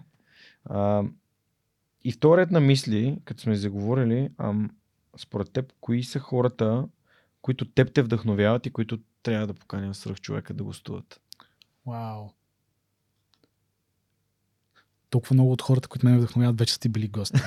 Ми давай подред. че, че, аз като видях, нали, 300 и кой епизод сме вече и си викам, той, той поканил всички. а, аз много ще се върна към това, че а, не е нужно някой много а, голям човек, който е примерно с успешен бизнес или с успешен а, нали, някаква, някаква много успешна кариера или прави някакво нали, начинание. Не, не е защото хората, които те вдъхновяват да са, да са такива. И ти ако не си такъв, не означава, че не вдъхновяваш хората и не, и, не им влияеш. Mm-hmm. А, аз имам, нали, аз съм бил повлиян през годините от, както от, нали, от, от много големи а, а, хора, които, под големи преди хора с успешни бизнеси, предприемачи лидери, нали, така и от хора, които а, примерно, някой съсед, който ми е дал добър пример как не си хвърля букука, всички други си хвърлят букука и си казах, знаеш какво, и аз няма да го правя, защото нали, очевидно вече сме двама готини, аз и съседа, не сме само, нали, не, не е само той. И, и сега, ако почна да казвам някакви хора, те най-вероятно а, нали, ще кажат ми, то аз не съм свръх човек, как така, нали, с нищо не съм кой знае колко известен, но, но това означава, че те не са хора, които влияят позитивно на хората около тях и, и аз не си взимам пример от тях. Mm. А, иначе, иначе, според мен, всеки човек от Hacksoft, който, който поканиш, колкото и а, надменно да звучи, нали, по някакъв начин е свръх човек, защото е приел тази култура, че нещата, които правиш, са, трябва да бъдат пример за другите и те са пример за другите и по да ги правиш добре, качествено и, и от сърце, отколкото нали, да, и да даш по начин добър пример и да помагаш на всички около себе си, отколкото, а, от, от, отколкото обратното. А, свръх човек, целият да кажем, а, а, Теди, за която преди малко си говорихме от нашия маркетинг екип, тя, тя, тя е свърх човек, тя прави всичко с огромно, огромно желание и огромна енергия. Даже в някакъв път, нали, аз се възхищавам на енергията. Обикновено аз съм човек с енергията. И е много, а, много зареждащо. А, моя, моя колега Камен също, също е свърх. Всички са свърх. Всички mm. по някакъв начин са свърх хора. А, и аз се мотивирам от, от хората около себе си и съм, и съм много щастлив, че съм успял да изграда такава среда от мотивиращи хора, които които се бутаме един друг, да се мотивираме един друг. А, не съм от хората, които по-скоро ще си харесат някоя известна личност и си кажат, ето човек много ме мотивира. Да, да, но може да имаш някой, който... Всички спикъри на HackConf, когато сме ги избирали, сме, нали, аз слушал лекцията дни след самия HackConf в видео и си казвам, някой не иска да стане такъв като порасна, да, да, да мога да говоря по този начин, да мога да се отнасям така към хората, да мога да, да знам тези неща. А...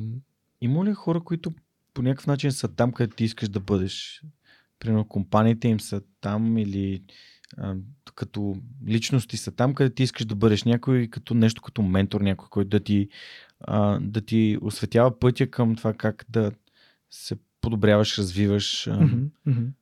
Ами, компанията по никакъв начин не е, не е самоцел. Тоест аз не искам компанията да стане като не е този компанията. Нали? Да. Иска, искам по-скоро да, а, правя нещата по, по начина, по който в момента ги правя, но това нещо да е, да е sustainable и да... Моята основна мотивация е, че по някакъв начин помагам на, на хората в компанията mm-hmm. да, да стават по-добри.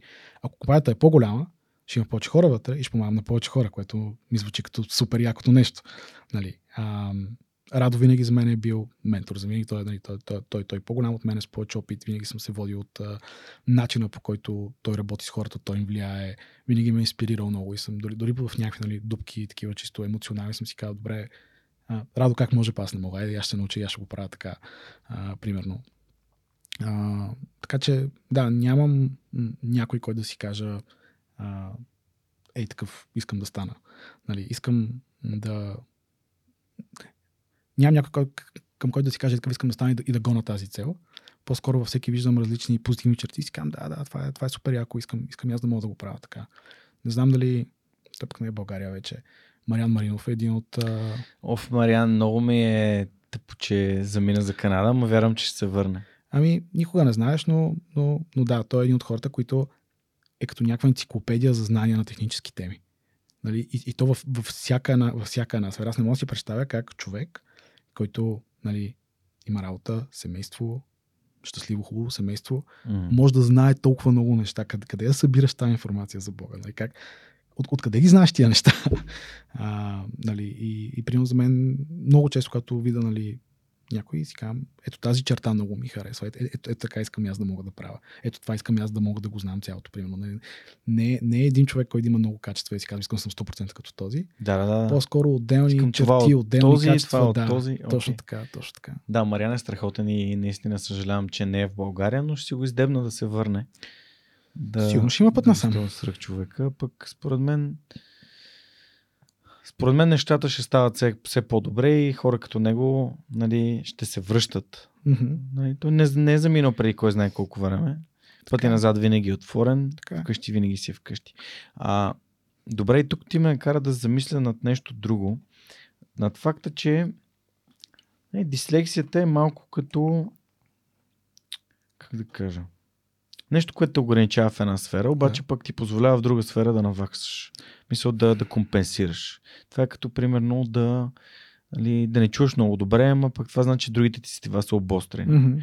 Та, кое е това нещо, което на теб, според теб, ти се получава с много голяма лекота, а пък а, за другите е трудно? Тоест, ако нещо може да се сетиш. Защото преди малко каза, че осъзнаваш и работиш на слабите си страни, но всъщност, ако имаш слаби страни, значи имаш свръхсилни страни. Мгм. И в пример ще ти дам моя част, като съм свръхемпатичен, реално това ме прави доста наивен.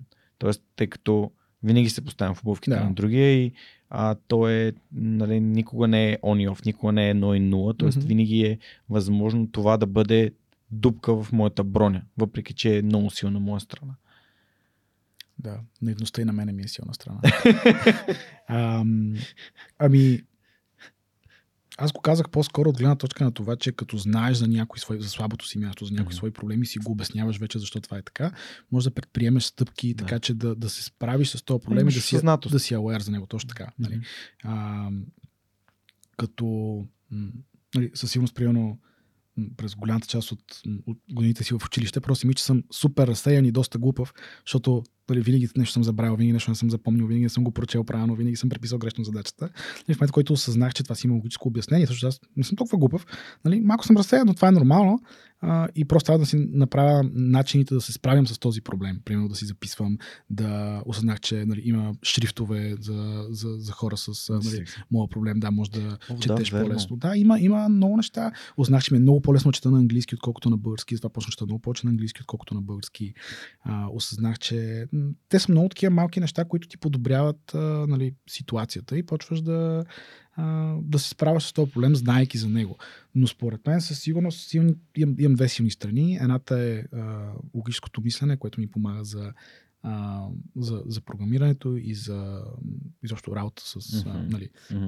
software development и другото е а, усещам лесно да си, да си говоря с хора и да, да, да, да достигам до тях някакси по... Хората много лесно си свалят гарда пред мен, не знам защо. Защото си автентичен. Не съм сигурен, че разбирам какво значи това, но... Ами значи, че не се правиш. Значи, че не претендираш и че не звучиш изкуствено и, и фалшиво. А, това значи, нали, аз така го разбирам за себе си. Това значи а, онова, което всички заклемяват. Какво значи бъди себе си? Нали? Каква е тази тъпотия? Нали? Нали, е, бъ- бъди себе си, освен ако не можеш да бъдеш Батман. В такъв случай бъди Батман. Нали, бъди себе си, значи живей живота си и прави нещата така, както ти вярваш, че трябва да бъдат направени. А, без естествено да нараняваш другите хора и без нали, осъзнато да нараняваш другите хора и да прекрачваш техните граници. Но ам, така ти наистина си себе си, в смисъл живееш своя живот, а не някой чужд. Не, не репликираш, а не, не възпроизвеждаш а, други модели на други хора, Мгм. макар че съзнателно. Нали, родителите явно въвеждат някакви модели в твоя живот, твоите приятели също. Да. Но ти го правиш, ти общуваш така, както. Аз сега общувам с теб така, както бих общувал и без микрофон и без камера. Мгм, Това имам предвид. мгм. Просто да е едно такова истинско, смисъл Окей. такова общуване без сега ще кажа това, какво ще каже, аз той го каже, ще каже нещо друго. Пък съм чувал, че трябва да каже е това, защото така изглежда умен, или да Alright, каже за тия книги. Да. Така, това имам предвид. Мгм. Непринудено. Мгм. Това е точно нещо, което не ми харесва всички книги за а, комуникация и как да печелиш приятели, че едва не трябва да мислиш какво да кажеш. Пък аз съм от хората, които просто говори някакви неща. И Това е добре, че го казваш, аз имах идентично вярване за това и докато не записах NLP, Мгм. а, практики мастър, естествено навсякъде като прочетеш, това е техника за манипулация, това е Окей. а, та, тъмна сила, нали, как така да манипулираш хората. И всъщност, отивайки на курса, аз научих много повече неща за себе си Мгм. и разбрах, че когато познаваш себе си, ти можеш да комуникираш много по-добре. Това, това звучи вярно. Да, т.е. когато ти разбираш себе си, познаваш себе си, знаеш какво правиш, какво казваш, защо го казваш, тогава, в смисъл, нали, комуникацията наистина става много по- по-лесна и по-дълбока. Можеш да използваш инструменти, с които да проверяваш дали, дали, дали другите бълмосът. Нали? Мгм. За жалост там не стои влиянието на Челдини. Това е книга, която аз препоръчвам с две ръце и два крака. Окей. А, защото там не те учат как да влияеш на другите, а по-скоро те учат как работи това и съответно когато някой го направи на теб, ти си такъв, окей, реципрочност, разбирам, нали, и то ти винаги можеш да го провериш, в смисъл това нещо, когато някой направи нещо за теб. Там има пример с как се дават най-големи бакшиши. Мгм. Що се дават бакшиши? Защото ти се чувстваш длъжен да върнеш на сервитьора за нещо, което той е направил. Да. Нали, обаче има някои хора, които го правят манипулативно, Мгм. други, които го правят искрено. Мгм. И на базата на това как този човек от среща се държи с теб, мен ми се е случило най- едно от най-яките обслужвания, които съм получавал, като доста по-малък, а, в студентски град. И отивам един ден в това заведение и сядам и, и го виждам този същия сервитьор и му махвам. И той идва при мен и казва, здравейте, а, нали, днес нямам възможност да обслужвам вашата маса, тъй като съм на други маси, но съм сигурен, че колегата ми ще се справи абсолютно по, по същия начин. И това за мен е окей. Не, няма нужда Отношение, да, преекспонираш и да, да... Често ми се случва да попадам в ситуации, в които някой казва нещо, защото си мисли, че аз ще реагирам по някакъв начин Мгм, и ще го поканя в подкаст или нещо такова. И това ми е прозрачно, но защото съм се научил. О, сега се замислих на тебе какво ти е с този подкаст. Еми, то вече е такъв инструмент за. Нали, той, О, той да. формира мнение. Ти, както Да. каза, аз влияя на хора. И аз го приемам това супер отговорно. Мгм. Не мога да си позволя някой да дойде тук и да, да говори някакви неща, които. Да, да, да. Или да не, да, поне да, да не се обадя. Ако прекрачи границата на О, да. това, което Мгм. за мен е не е окей. Защото аз вярвам в, вярвам в науката, вярвам в доброто в хората, вярвам в това, че и не трябва да се убиват невинни хора и, и, и цивилни хора изобщо не трябва да бъдат по никакъв начин изложени на риск. Мгм. А, но тия Зна- неща зна- са- Значи подкастът е автентичен и аз съм автентичен. Днеска научих нещо. Еми, като отидеш в телевизията, не можеш да бъдеш, да бъдеш автентичен. Там Разбира имаш се. въпроси и отговори, на които трябва да отговаряш бързо, по същество и Мгм. може да си някой да те е ядосал по телефона и ти да влезеш там и да кажеш някакви неща, които не мислиш.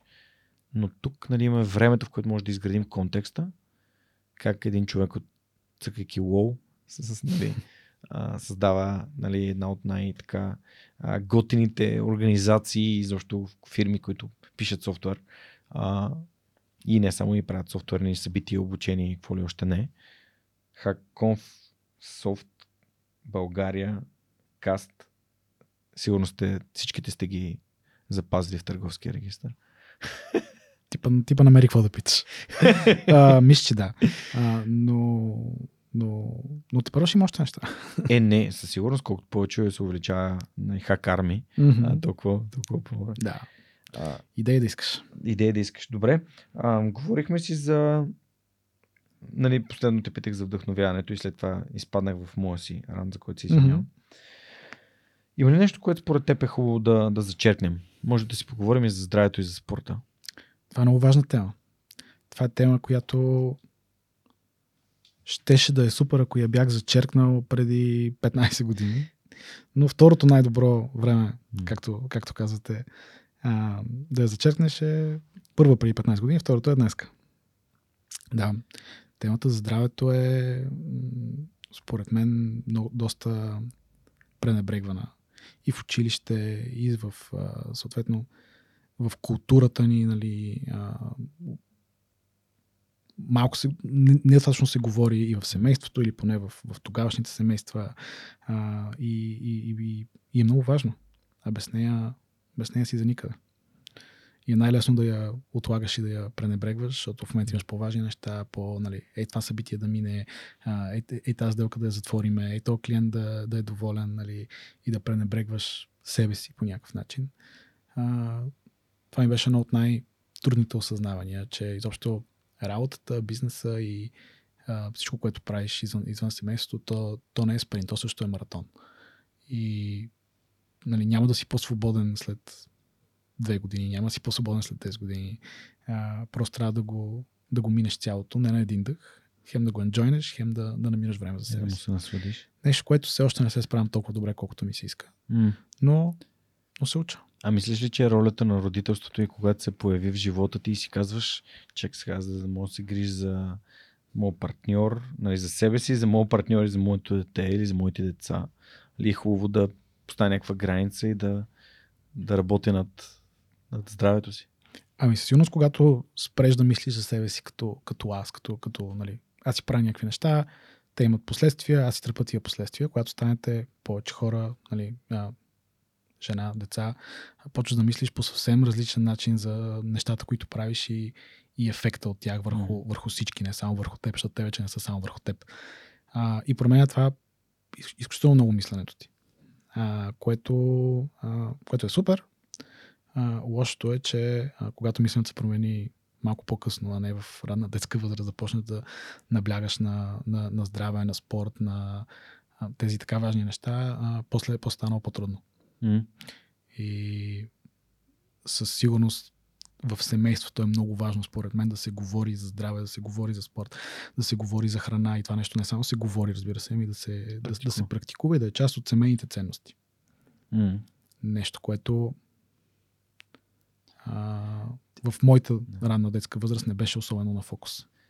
А, не мога да си спомня. Със сигурност съм, със сигурност съм работил с Радо Mm-hmm. и съм работил и с тебе.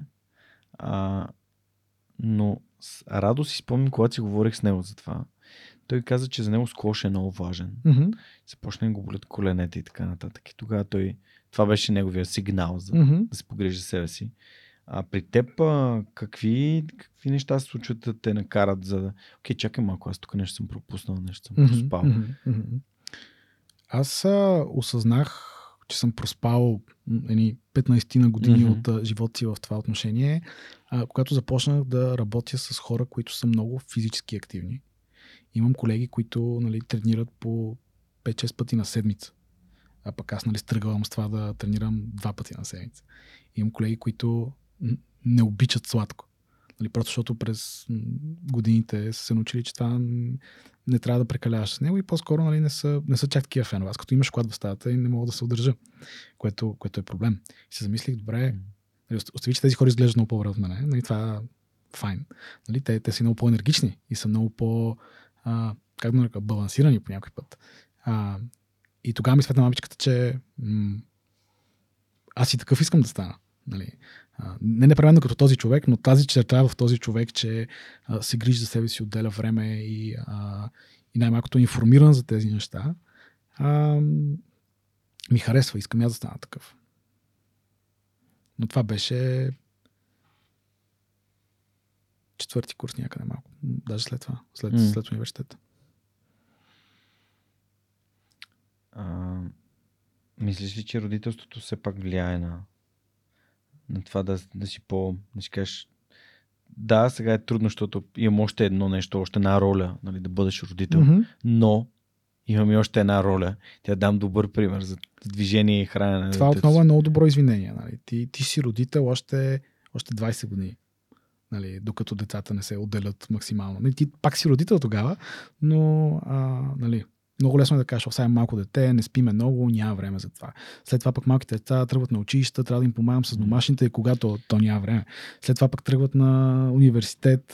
Нали, в смисъл, винаги има нещо, с което може да си, Мгм. да си извиниш пред себе си и си кажеш сега, сега няма да е, защото а, има, има причина да не го правя. По-скоро отново го приемам като, като маратон. Нали, колкото повече се информирам за, за, за нещата, толкова по-адекватни решения мога да взимам. А, нали, кога, какво и как да ям. Колкото повече а, нали, се ограждам около мен с хора, които спортуват, толкова повече имам нали, мотивация и аз да го правя. И не mm. нали, е, аз спортувам 3 месеца и после съм готов, нали, ня, няма спортувам повече. Ами е някакъв а, маратон, който има възходи и, и падения. Но а, въпросът е да не, да не спираш. Най-тъжното нещо, което съм чувал е един баща, който много искаше да кара сърф и кара колело с сина си. Mm-hmm. Но понеже килограмите му пречка и не можеше дори да се качи на колелото okay. или на сърфа. И като го чуеш това от баща и си казваш, «Е, ето, стигнал се до там, от това действо мотивиращо на един човек наистина да направиш, което зависи от него, mm-hmm. за да има, да изживее детството с детето си. Или пък приятели, които казват, Нали, то е лесно като е бебе, но после като почне да пълзи или пък да ходи, вече ти трябва физически да можеш да смогнеш на това дете. Точно. Точно. А, не за да тичаш около него е така държейки си ръцете, но просто да може да си в близост, когато то опознава света. Да бъдеш родител на малко дете сигурно е много физически интензивно, интензивно упражнение. И Тренировка. Трябва, трябва да си в добра форма, за да можеш да го правиш, да, иначе, иначе почват проблеми с съня, почва нали, това недоспиване, оттам всичко почва да страда, ти си изтощен физически, нали, защото освен всичко това на работа, имаш и всичко това вкъщи, което нали, също е физическо под някаква форма. И ако не си в добро здраве и в добра форма, то, то, то, то, то те събаря. Да. Мисли ли си някога да използваш както беше в, както каза в началото за лова и сървъра, mm-hmm. знанията, които имате, често за програмиране и технологии а, и да направите нещо яко за спорт. Нещо яко за спорта? Еми нещо яко за спорт, в смисъл нещо свързано с спорт и, и движение и храна. Не знам, просто такъв... Ам... Водиш ме към някакъв вид а, продукт, свързан Ми, да, с, някакъв спорта. продукт идея, защото нали, това, mm-hmm. което чух и във вашия подкаст, че нали, вие имате целият end-to-end процес. Да, Тоест, ако да. сега някой ви каже, искам да направим, не знам, ам, някакво приложение за, примерно, за здравословно хранене mm-hmm. и, или пък MyFitnessPal mm-hmm. на, на, не на български. Okay. Ви знаете как да го направите. Mm-hmm. Сами водиш към... Дали се появяли много, такива? Много честа моя вътрешна борба. Uh-huh. Понеже ние разработваме софтуер и сме да твърда, че сме много добри в това да разработваме софтуер. Mm-hmm. Това ни е основният фокус последните 9 години. Пишеме софтуер. Mm-hmm. И много често виждаме проблеми, които лесно могат да бъдат решени с софтуер. И си казваме, добре, това, това може да стане на продукт. Мисля, това, това, това може да седнем за две седмици да го направим и да стане на продукт, който хората да ползват и да си плащат за това. Това обаче, нали, така наречения продукт, който ние да разработим под някаква форма на, на, на стартъп, на нещо, което да, а, да, почне, да можем да продаваме и да го предлагаме на хора. Което е супер, обаче това е тотално различна игра. Така ще загубим фокус от основния ни бизнес, който е това, в което сме добри. Нали? И ако изгубим фокус за, за една минута, има шанс той се срути, което е проблем. И другото, което е, че той изглежда като работа за две седмици, което може да го направим и да сме много добри в тази техническата част, но за да може им продукт да е успешен, трябва добре да бъде маркетиран, трябва да намери своя пазар, трябва да намери своите инвеститори. Когато инвеститори почнат да бъдат заместени, тогава пък играта става съвсем различна. Нали, ние работим с много стартъпи, които имат инвеститори усещаме тяхната болка, а, нали, че ти си дал парче от пая на тези хора, те имат влияние, на, казват ти как да взимаш а, различни решения. Нали. А, тогава става съвсем различна играта, когато си, когато си стартъп. Нали, ако говорим за продукт, ние говорим да, да минем в посока да, да спин-офнем отделен а, стартъп, който да, да развиваме. Но това е различно, това е защото различно. софтуер, за, нали, софтуер като услуга mm-hmm. и софтуер като продукт. Т.е. да правиш продуктова компания. С Веско Колев, си спомням, имах един страхотен разговор. А, той по това време още беше в Прогрес софтуер и той разказваше за една от лекциите на DFBG All in One, mm-hmm. в която си говорят с Васко Терзиев за важността на продуктовите компании. Да. Защото а, даже и а, Тошко Гигилев, а, бившото CEO на DreamX mm-hmm. и създател на Power of BG общността, а, си спомням като дойде на Able Activator програмата и ни разказа за скалирането на компанията mm-hmm. и как когато имаш продукт, нали, скалирането е 10 по плюс. Нали, yeah. Тоест, възможността да имаш един такъв продукт, който този продукт, нали, възможността да го продаваш и да изкарваш много повече средства, които да инвестираш в други неща, е много по-голям. А, но нали, това, което ти ми казваш, също го разбирам, че вие сте фокусирани в това, в което сте много добри. Mm-hmm. И това е окей. Okay. Това показва, че има различни начини за правене на, и на бизнес, и изобщо на, на живеене на живота и това е което и свърх човека показва. Mm-hmm. Различни гледни точки, хора имат различни начини, а, обединяват се от нали, именно защото имат общи, общи цели, ценности и, и това е окей. Okay. Нали, не е нужно всяка компания да е продуктова, не е нужно всяка компания да е ателерик, или да е Payhawk, или да е mm-hmm. нещо такова. Точно. А, това, което ти казваш, нали, софтуер за сервис много лесно може да се скалира. Тоест, много лесно. Нали. Да. Имаш, имаш начин да скалираш. Не, че е да. лесно, но, но имаш начин нали, а, да продаваш на милиони хора по света, без да нали, ти пораства екипа пропорционално спрямо по mm-hmm. продажбите. Нали, което, което е супер, но нали, скалирането в а, този контекст а, за, за, за един стартъп означава основно нали, а, повече приходи, което, което е супер, но аз много рядко мога да видя стартъп компания, която да си каже, е такава искам да, да стане моята компания. Нали, обикновено в стартъпите динамиката е много по-различна, което не е нещо, което на този етап гоним като като, като визия. Mm-hmm. Не кам, че е лошо, кам, че, да, да, кам, кам, че, кам, че е много по-различно от това, което ние имаме. Ние да, да, един а, такъв здравословен, малко по-бавен растеж на хора, нали, на а, израст. А, ние гледаме да си, а, нали, хората да си пораснат при нас, не да рекрутваме mm-hmm. от други компании, да работим с хедхантъри, нали, да а, минеме през целият този процес. Може би по някое време, когато Имате а, след, след 10-15 години остави yeah. ноу-хато, то е, нали, аз бих казал, че ноу-хау е тук, нали, но пък, нали, или, или поне е, е е близко, но а, основният ни, ни, ни фокус в момента усещам, че ако го преместим дори малко на някъде, би почнал да, да, да страда mm. основното нещо, което правим. Mm-hmm. А, може би след 10-15 години, защото ние сме с много дългосрочна визия, със сигурност не гоним да се продадем на някой голям след 5 години и, да, и това да е. А, нали, когато вече бранда е много по-сериозен, много по-разпознаваем и сме чисто финансово, може да си позволим нали, сами да бутстрапнем нещо, което да е а, да е отделен продукт или различно, тогава, тогава бихме, се, бихме се замислили, вероятно. А, срещу, ли си, срещу ли си тази идея на, на Google, че в някакво време от а, работното си а, хората в компанията могат да развиват собствени идеи и да влагат време в тях? Да. Тоест и по този начин да правят спин-оф проекти. Тоест mm-hmm. спин-оф проекти са проекти, които са зародени на едно място, но са се отделили mm-hmm. по някакъв начин. Mm-hmm. Ами, това, това, това съм го срещал. Аз много не вярвам супер много в идеята, че ти в свободното си време може да изкараш продукт, mm-hmm. който да има някакъв успех. Mm-hmm. За мен, ако искаш да изкараш продукт, трябва да ти задължително финансиране, okay. хора, които да могат да го продават, хора, които да могат да намират клиенти и хора, които да могат да го разработват. И хора, които трябва да са посветени на това. Точно така. Трябва да ти 100% фокус, защото ако не си 100% фокусиран върху идеята ти, mm-hmm. някъде от другия край на съдемното кабо има други хора, които имат повече финансиране и повече фокус и те ще ти изядат. Нали, ще, има, ще има друг продукт, който просто ще се окаже по-добър от твой и ти ще вземеш много малък пазарен дял и няма да, или, и лека по лека ще изместят. Нали, а, затова нали, неща направени on the site, а, по-скоро аз си представям open source проекти, които нали, в свободното си време да, да, да развиваш, да даваш на света, да получаваш фидбек. А, нали, това е нещо, което приема в, в Hacksoft правим. Чисто да върнем стойност на комьюнитито обратно, както то на нас ни дава стойност, така mm-hmm. и ние да върнем обратно. Но, но продуктите със сигурност може да научиш много от продукта, със сигурност може да mm. а, разбереш нали, концепция, но това може да го научиш от клиентите, които идват при нас. А, нали, и, и, и не вярвам, че то просто може да, да избухне от само себе си. Нали, ако, освен ако нямаш някаква супер гениална идея, но дори да имаш, най-вероятно някой друг някъде също я има и вече има финансирането и, и екипа, който да го продава, и екипа, който да го разработи и просто той вече ги случва нещата, пък ти седиш с идеята.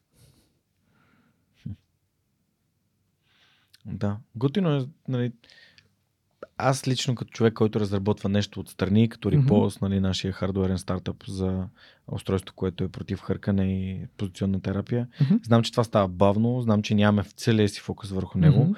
обаче пък то ми е като процес на учене, то ми е малко като нещо, което се случва и аз научавам различни неща и за динамиката в отношенията между хората и за разработването на хардуер mm-hmm. и на софтуер, защото сега почваме да мислим и как, работи, как би, би работил софтуер отзад. Така че това, което ти каза, аз го разбирам. Като процес на учене е супер. Това е, да. това е много яко като процес на учене и тук ти основният ти нали, фокус обаче не, не е там и ти не разчиташ нито финансово на това, не нито да. нали, не си си заложил всичките а, надежди в, в това нещо. Да, да, така е. Mm-hmm. Хм. Което пак не казвам, че няма стане. Казвам, да, да, че, да. казвам, че е много по-добре, ако има фокусирани хора, които изцяло това правят. Добре, и насочвайки се към финала на нашия разговор, ам, доста така ми се наложи тази година. А, за мое щастие и най-вече по покана на различни учители и различни ученици от различни училища. Ам, училища? Мгм. Защото монката ще ме поправи, да обикалям България и да споделям за подкаста и за това, което правя. Всички ученици, с които говорих, бяха е така. Ме гледаха като ам, наистина не, някакси не вярвайки какво, какво, какво им разказвам и какво се случва пред тях. Това звучи много яко. Да, супер зареждащо е. За мен лично е едно от най-яките неща, които, през които съм преминавал в тези 7 години, откакто го има подкаста. Та, според теб, какво трябва да чуят а, гимназистите и заобщо учениците, за да повярват, че успеха е възможен и за тях, така както ти си го постигнал, така както аз съм си постигнал моя и така нататък. Мгм. Ами аз като, като бях гимназист имах една, едно такова вярване, че то е много лимитиращо вярване, че нали, а, тук само успелите хора са някакви а, политически замесени, само схеми, само далавери, нали? което то се предава и и през поколенията това нещо. Това е първ, първото лимитиращо вярване, което трябва да бъде изкоренено от всички млади хора, нали? че успешните хора може да са а, нали, не само хората с класите пред дискотеките, ами има и много хора, които имат работещи бизнеси, правят а, а, нали, прилични, прилични доходи и а, по някакъв начин живеят, живеят мечтата си. Това може да не е толкова по-късно, колкото го правят другите. Нали, може и да е, няма лошо, разбира се, а, но, а, но е напълно възможно и за хора, които нямат а, връзките, нямат, а, нали, не искат да правят далавери. На, на, на, план да го кажем. А, това, това според мен е топ едно нещо, което трябва да бъде просто изкоренено от мисленето на, на, мал, на, на по-младите хора, а, защото според мен го има. А, нали, предполагам си го чува от по-голямото поколение от нашото, то в тази държава, ако нямаш връзки, ако нямаш далавери, нищо няма да стане, което, което за Бога не е така. А, и другото е простите примери. В смисъл, когато покажеш на някой човек успехът, как, как, как изглежда. Най-малкото ти като отиваш пред тях, те те виждат, някакъв нормален човек и за себе си си, си успял това, което правиш, имаш нали, мечтата ти е сбъдната, а, нали, нямаш, нямаш буквално лимит. Свърх човека може да порасне до безброй много хора да го гледат и да нали, и на приходи, и на екипи, на всичко. Реално погледнато няма, няма, няма лимит. А, нали, като, като вкараш тези простичките наивни неща, които много лесно се продават на деца, сам си си шеф, нямаш работно време, ха, нали? И то, и то това по някакъв начин, според мен, винаги, винаги може да им повлияе в, в позитивен, позитивен аспект. Ам, едно от нещата, които аз нали, си взех и от лекцията на Джордан Питърсън беше това, че хората възприемат много по-лесно през, през история, отколкото през факти. Mm-hmm. И мога да кажа, искате ли да бъдете като Иво, който е на 30 има собствена софтуерна компания, с която, в която работят 30 души. Което е факти. Е, Имат оборот от еди колко си. Mm-hmm. Обаче, ако им се кажа, знаете ли, аз познавам Иво, който е на 30, обаче когато е бил на 15, играйки World of Warcraft, решава, че иска да създаде собствен сървър, което го кара да се влюби в технологиите, да се научи да програмира и в момента има собствена софтуерна компания, която а, има над 30 човека и всичко е тръгнало от любовта му към видеоигрите. И децата такива, наистина ли? Вече те са толкова запленени от тази история, защото в нея има нещо, в което те се разпознават. Нещо. Аз Мгм. това ходя, говоря за анимета, за а, бразилско джуджицу, за, а, ги, за видеоигри, за всякакви такива неща, в които биха ми били интересни, ако аз бях това дете на 15, 16, 17, Мгм. което слуша тази лекция. Mm-hmm. И в този момент те само ме поглеждат и казват, той е като нас. Се припознават в тебе по някакъв начин. Ако слезеш от S-класата и им кажеш, аз О, съм да. супер големия газар и тук правя далавери с Mm-hmm. а, продавам тикви и всъщност отсреща Не хората. с- резонираш, да. Добре, а, знаеш какво ще питам? То отидахме и към последния въпрос на, на нашия разговор днес, а именно как според теб, Иво, да направим България едно по-добро място, едно по-щастливо място. Това ми звучи като най-лесният въпрос. Нали, ако, ако стигнеш до осъзнаването, че ти влияеш на хората около себе си и не го отричаш, защото много хора ще кажат, маса никой не влияе, напротив, ти, ти влияеш на поне, на поне 5 човека, които ти най-близките хора. Всяко нещо, което казваш, правиш, начина по който го правиш, енергията, която влагаш, им влияе. Може да ги мотивираш, може да ги демотивираш и може да, а, да им повлияеш по добър или по лош начин. Дори не подозираш колко много са тия хора. Нали, ако ние сме пример за това как трябва да се, да се случва всичко и, и, и, и влияеме по позитивен начин на хората около нас, то много по-лесно ще настъпи промяна. Промяната трябва, разбира се, да дойде първо, първо, първо от нас. И, и то това, то, е супер клишивно. Предполагам, че половината хора, които се питат, това сте отговорили. Но а, най-малкото а, при нас в, в по си детска възраст, това политика не беше тема на, на маста, нито в къщи, нито след приятелите ми, нито, нито нищо. За мен винаги политика е било мръсна дума, там някакви хора занимават за да въвери това. Е, нали. Чак когато влезнах малко по-адекватни среди в университета, нали, с хора, които а, нали, са ми повлияли позитивно, нали, това почна да е тема на маста. И аз узнах, че аз, аз дори не знам нали, кой ни управлява в момента. И, и почнах да се информирам, почнах да чета, почнах да следа новини, почнах да, да се интересувам, почнах да гласувам. Нали, почнах да гласувам а, информирано, а не а, я да видим тук номер 3 да, и си тръгвам. Нали. А, или мама ми каза за, за тия и гласувам за тях. Нали. И, и нали, самото критично мислене, което изграждаш, когато комуникираш с хора, защото ти казва едно, друг ти казва друго и ти такъв. Че сега проверим. Нали? Ня, някой от тия двамата не е, не е прав. А, та, та, това е за мен начин. Да промяната идва от нас. Трябва ние да влияем на хората около себе си, осъзнато, защото когато го правиш на осъзнато, много често даваш грешни сигнали на хората, те не те разбират и им повлияш по-скоро негативно, отколкото позитивно. И, и така нещата лека по лека ще отидат на добре. Супер. Иво, благодаря ти. А, уважаеми приятели, на гости им беше Ивайло Бачваров, съосновател и CTO на Hacksoft.